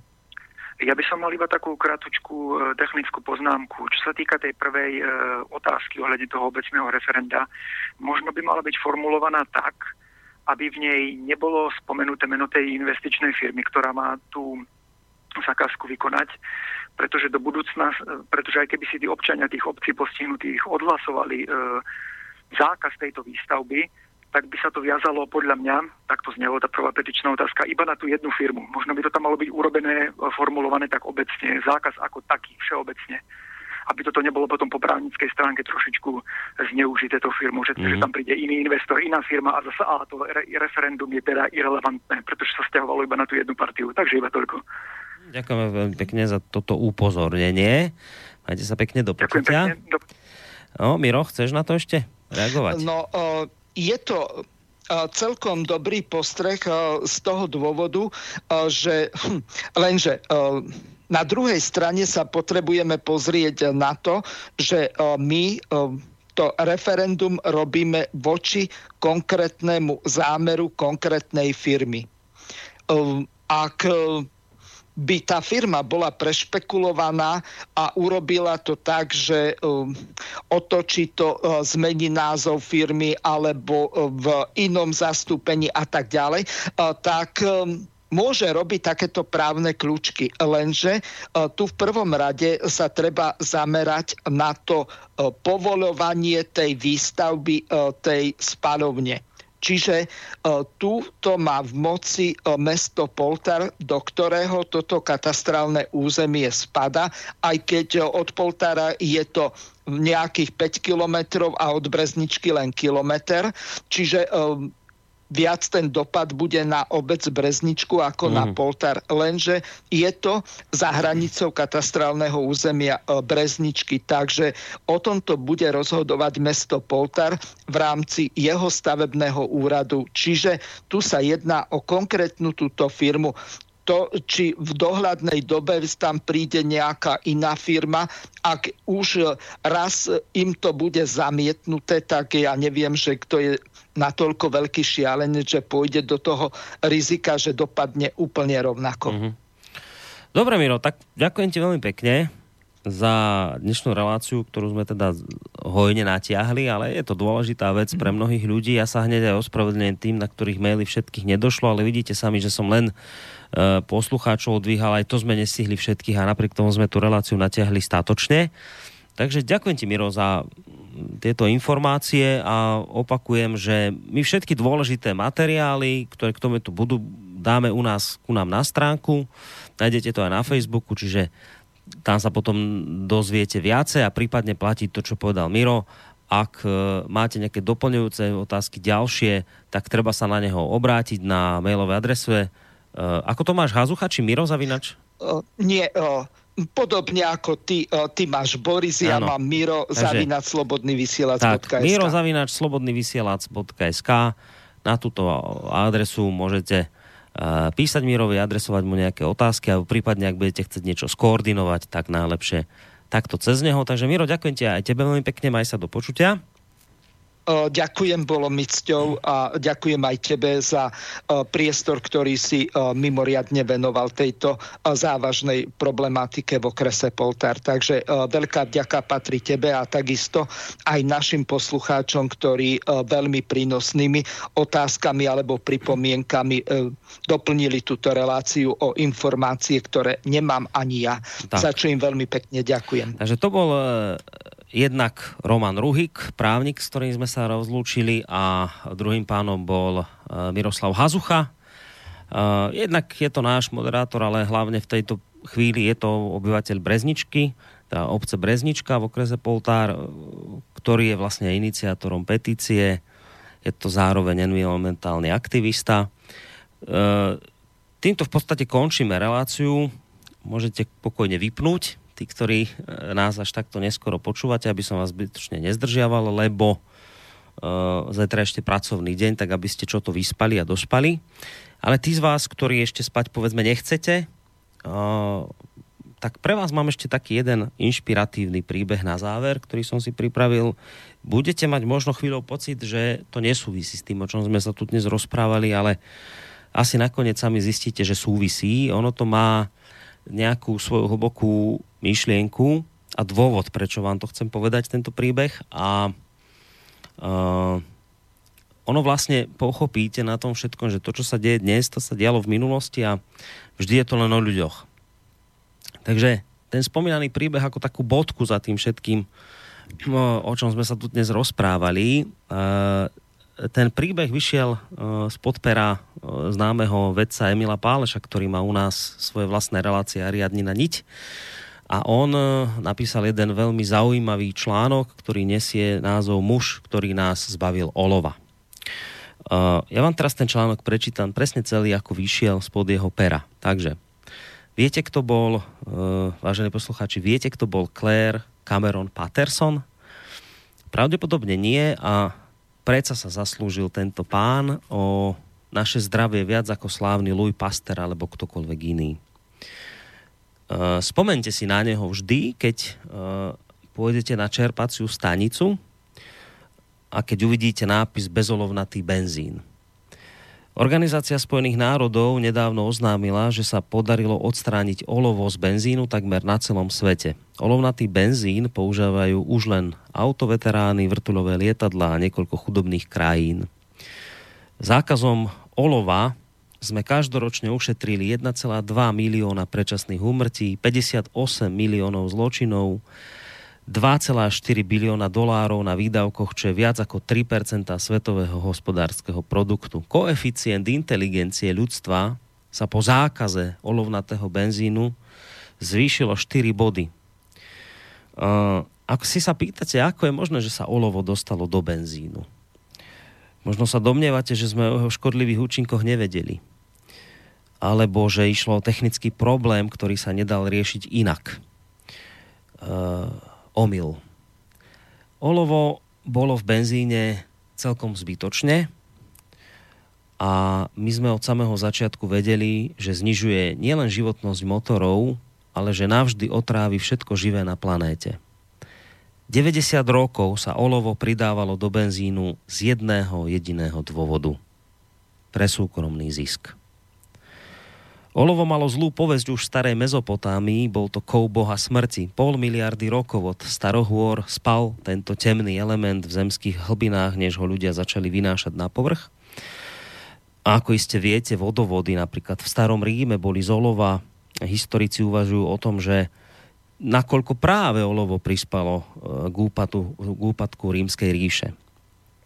Olovo je v podstate zákerný, pomalý jed, ktorý sa hromadí v tele – škodí aj v najjemnejších množstvách a jeho symptómy sú mnohoraké. Únava, bolesti, depresia, črevné koliky, chudokrvnosť, neplodnosť, poškodzuje srdce, obličky, kosnú dreň a najmä nervový systém. Narušuje senzomotoriku, zmysly, inteligenciu, pozornosť aj pamäť. Pri akútnej otrave človek zbledne, dostane krče, oslepne, ohluchne a napokon zomrie. Pri chronickej otrave len človek pomaly chradne, pre deti a budúce matky je olovo mimoriadne hrozbou. Narušuje vývoj nervovej sústavy a zanecháva trvalé stopy. hyperaktivitu, zníženú inteligenciu, zmeny osobnosti pred 100 rokmi e, priemyselníci Alfred Sloan a Charles Kettering, vynálezca elektrického štartéra v automobile, hľadali vážení poslucháči antidetonačnú prísadu zvyšujúcu oktánové číslo paliva. Uh, oktánový benzín totiž to dovoloval vyšší výkon, dojazd vozidla a zabraňoval tzv. klepaniu motora. Tie vlastnosti mal aj etyl alkohol. Vedúci pracovník cateringovho laboratória, istý pán Tomás Midley, po 5 rokoch výskumu oznámil zhromaždeným inžinierom, že objavil alkohol, ktorý má obrovské výhody a minimálne nevýhody. Že je dostupný, nezanecháva žiadne splodiny, zvyšuje kompresiu a výkon a jeho teda možné pridávať do benzínu. O dva mesiace našiel tento istý pán ďalšiu látku s podobnými vlastnosťami ako alkohol, ale v tomto prípade už išlo o tetraetyl olovo. Rozdiel medzi alkoholom a týmto olovom bol len v tom, že alkohol sa nedal patentovať. Pretože ho doma vyrábal každý farmár pri pálení whisky. Naproti tomu tetraetyl olovo slubovalo výlučné zisky vlastníkovi patentu. General Motors, DuPont a Standard Oil, dnešný Exxon sa spojili a vytvorili olovenú kliku. V roku 1923 založili Ethyl Gasoline Corporation a začali s výrobou olovnatej prísady. Zamlčali predchádzajúce výsledky svojho výskumu, zamlčali, že do benzínu sa dá pridávať neškodný alkohol a začali vyhlasovať tetril, tetraetyl olovo za jedinú a najlepšiu alternatívu pre budúcnosť automobilizmu. Midley v liste svojmu bosovi vyčíslil astronomické zisky z každého litra benzínu s kvapkou organického olova na svete.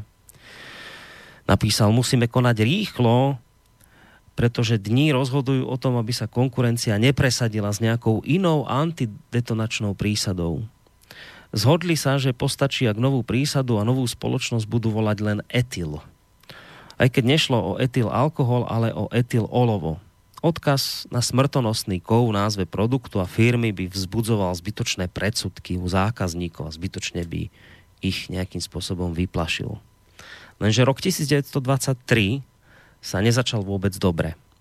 17 mŕtvych a stovky práce neschopných, pracovníci mali halucinácie, páchali samovraždy, pracovníci, ktorí vyrábali ten tetraetyl olovo. Mali halucinácie, páchali samovraždy, Majstri odmietali celý výrobný proces a medzi obyvateľstvom e, sa šírila panika z tajomného bláznivého plynu. Niekoľko štátov zakázalo tetraetyl olovo zákonom. Už rok pred začatím výroby sa ozývali vedci. Mídli a catering dostávali varovné listy od vedcov. Vedúci laboratória Úradu verejného zdravia ich upozornil už v roku 1922 že olovo v benzíne je nebezpečné. A tí upozornili zase výrobcov, že môže ísť o vážne ohrozenie verejného zdravia. Elis Hamiltonová, popredná toxikologička a členka zdravotnej komisie Ligy národov sa postavila proti. Handel Henderson z Jalovej univerzity v roku 1924 napísal, čo sa stane, že nejde len o zlepšenie bezpečnostných opatrení v jednej fabrike, ale o to, že všetci ľudia v blízkosti ciest sa s rastúcim objemom dopravy pomaly otrávia olovom žiadali kongres vedci v tej dobe, aby prijal zákon, ktorý by kontroloval škodlivé substancie nielen v potravinách, ale teda aj v benzíne. Irene Dupont a jeho priatelia však mali osobný pocit, že ľuďom nič nehrozí, že ich nápad s olovom v benzíne je vlastne neškodný. Odvolali sa na narýchlo urobený pokus na zvieratách. Žiadali, aby sa zastavila falošná propaganda proti olovu, kým si veda nebude istá. Zaviazali si výskumné inštitúcie s mluvami, kde oproti grantom získali právo ako prvý vidieť výsledky výskumu, čiže prakticky mali moc vetovať nepohodlný výskum, ktorý by napríklad poukázal na to, že olovo v benzíne je pre ľudí extrémne škodlivé. Zorganizovali tlačovú konferenciu, kde sa Midli polieval olovnatým benzínom, vdychoval ho a prehlasoval, že by to mohol robiť denne bez akejkoľvek újmy. Syna je akurát v tom, že na túto tlačovku si odskočil z dlhodobej zdravotnej dovolenky na Floride, kde sa liečil s otraviolovom. Zorganizovali konferenciu, na ktorej riaditeľ etilu, istý pán Frank Howard, ospevoval tetraetylolovo ako dar Boží. dokonca povedal, bolo by neospravedlniteľnou chybou, prehreškom proti pokroku ľudstva, keby sme tento dar zavrhli len kvôli bezdôvodným strachom ľudí. Zabrzdilo by to ekonomiku, plitvalo by to zdrojmi,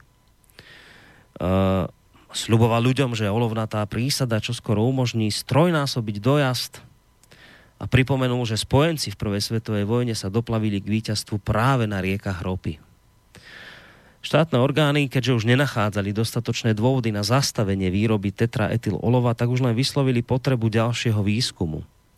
Na tento výskum prenechali samotným výrobcom. Hlavne keď rodina pokladníka Úradu verejného zdravia Andrew Melona vlastnila Gulf Oil, ktorý práve získal výlučné práva na distribúciu etylu. Najvyšší štátny úradník amerického zdravotníctva Yu Tsuming sa stal advokátom tetril olova ktorý presvedčil aj ďalšie štáty, aby ho prijali. S takýmito zárukami kompetentných mohli New York Times bez výčitiek pustiť do tlače titulky tohto znenia. No danger in ethyl gas line. V roku 1926 sa znova rozbehla teda výroba olova do benzínu. Federálna obchodná komisia zakázala konkurencii kritizovať olovnatý benzín pre jeho možnú jedovatosť, aby sa nepoškodzovali niečie záujmy je úplne bezpečný pre zákazníka a verejné zdravie. Práve sa objavovali rovnako dobré bezolovnaté benzíny ako alternatíva, ale tie už nedostali propagáciu. Ameriku v tej dobe zaplavili reklamné plagáty, na ktorých boli krásne ženy, šťastné deti a vitálne babičky. Akýto šťastný život jazdíte s etylom. Kto podozrieval v tej dobe olovo v benzíne, že je prísadou, ktorá tam nemusí byť a je pre ľudí extrémne škodlivá, ten strácal podporu a kredit. Detský neurológ Randolph Byers v roku 1943 zistil, že deti vystavené olovu sú mierne retardované, zaostávajú v škole a vyhadzujú ich pre zlé správanie. Ale americká asociácia olovaného priemyslu ten pocit nemala. Chcela ďalej predávať dnes už zakázané olovené farby na maľovanie bytov a odmietala na ne dať čo i len varovný nápis – Naopak objavili sa reklamy pre deti, že sa môžu hrať s olovenými vojačikmi, že sú v úplnom bezpečí. Hlavným odborným konzultantom pracujúcim pri Ethyl Corporation bol istý pán Robert Keyhoe. Ten patril k tým veľa váženým pseudovecom s neomilnými inštinktmi, ako potešiť svojich chlebodarcov tým, že nehľadal tam, kde mal. Za 40 rokov nenašiel nič, Tvrdil, že olovo sa v okolitom prostredí aj v našom tele vyskutuje prirodzene, odjak živá, že je neškodné.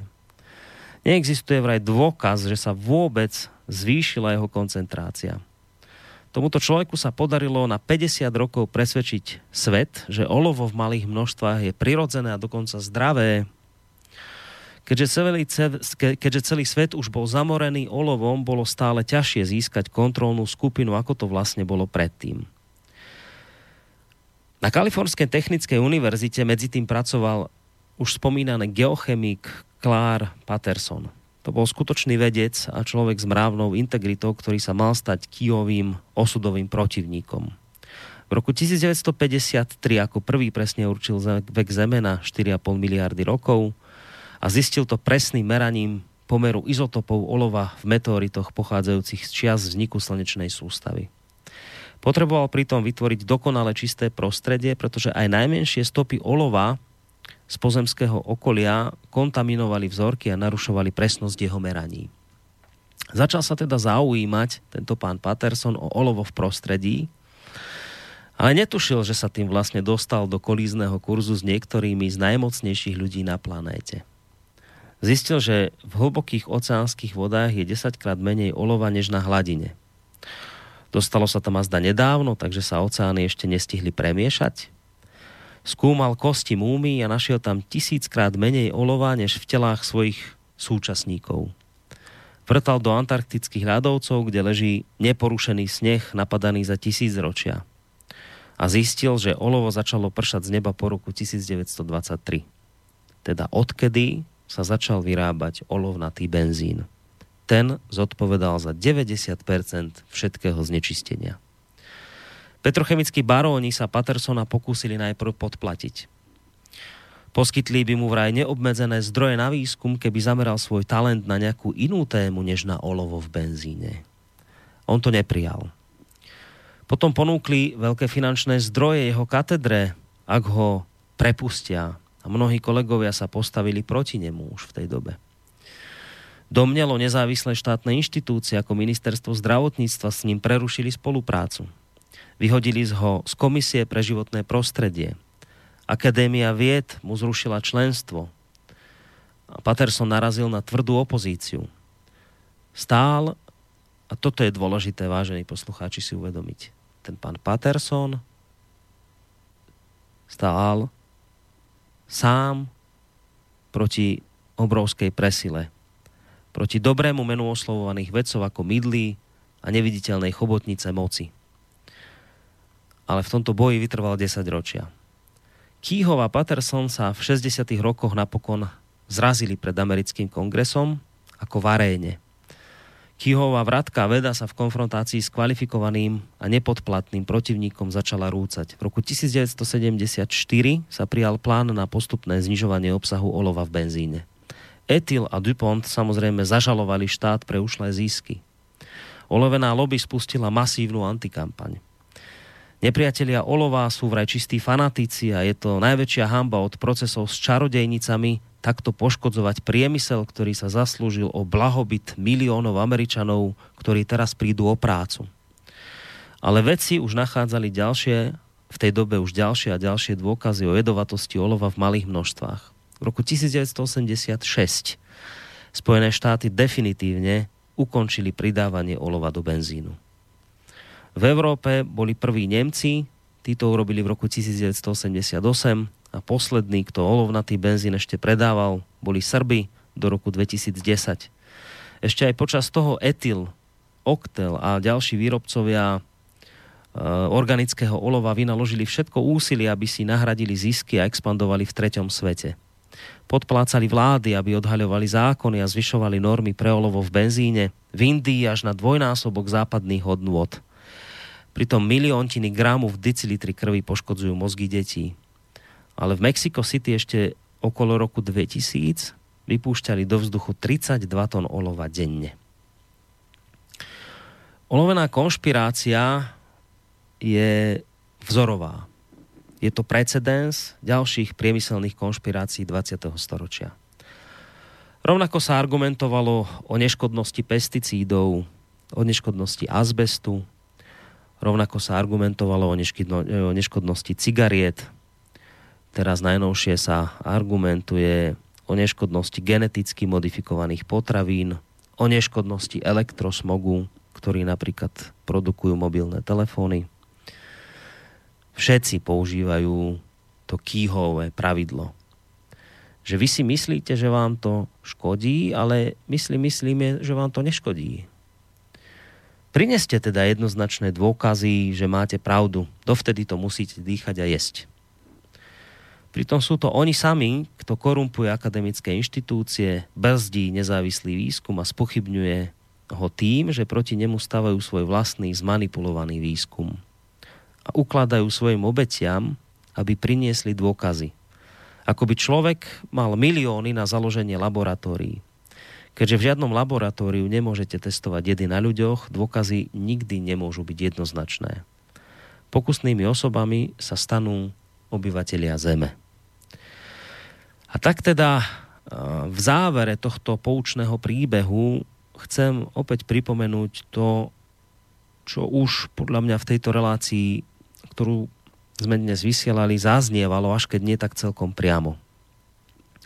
Musíte si, vážení poslucháči, uvedomiť jednu vec, zásadnú, a síce, za, a síce že za každou dobrou vecou, ktorú máme, sa skrýva nejaký osobný príbeh mravnej odvahy a obetavosti.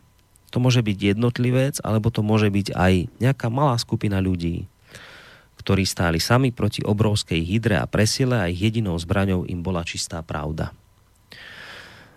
Záver toho celého príbehu mm, by som rád e, ukončil tým, alebo dotvoril tým, ako dopadli hlavní protagoniste celej tejto olovenej konšpirácie.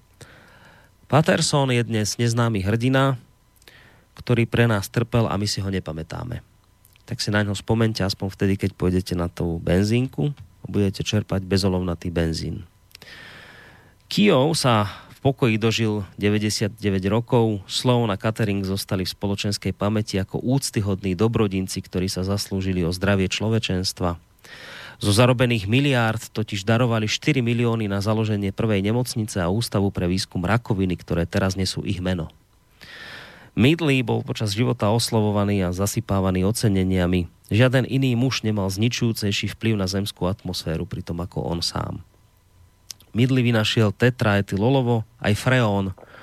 Kýhov mu dal certifikát neškodnosti na oboje. A freón sa veselo ďalej vypúšťa do stratosféry, kým veci sa nemohli dohodnúť.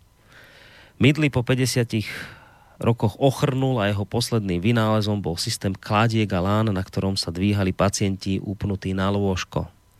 V tomto svojom vynáleze sa jedného dňa zamotal a obesil.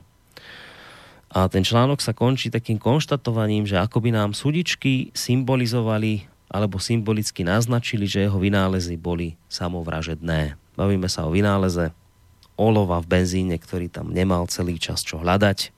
A napriek tomu, že sme vedeli, že je škodlivý, že to títo páni vedeli, tak ho predávali a tvrdili, že je neškodný kvôli jednej jedinej veci.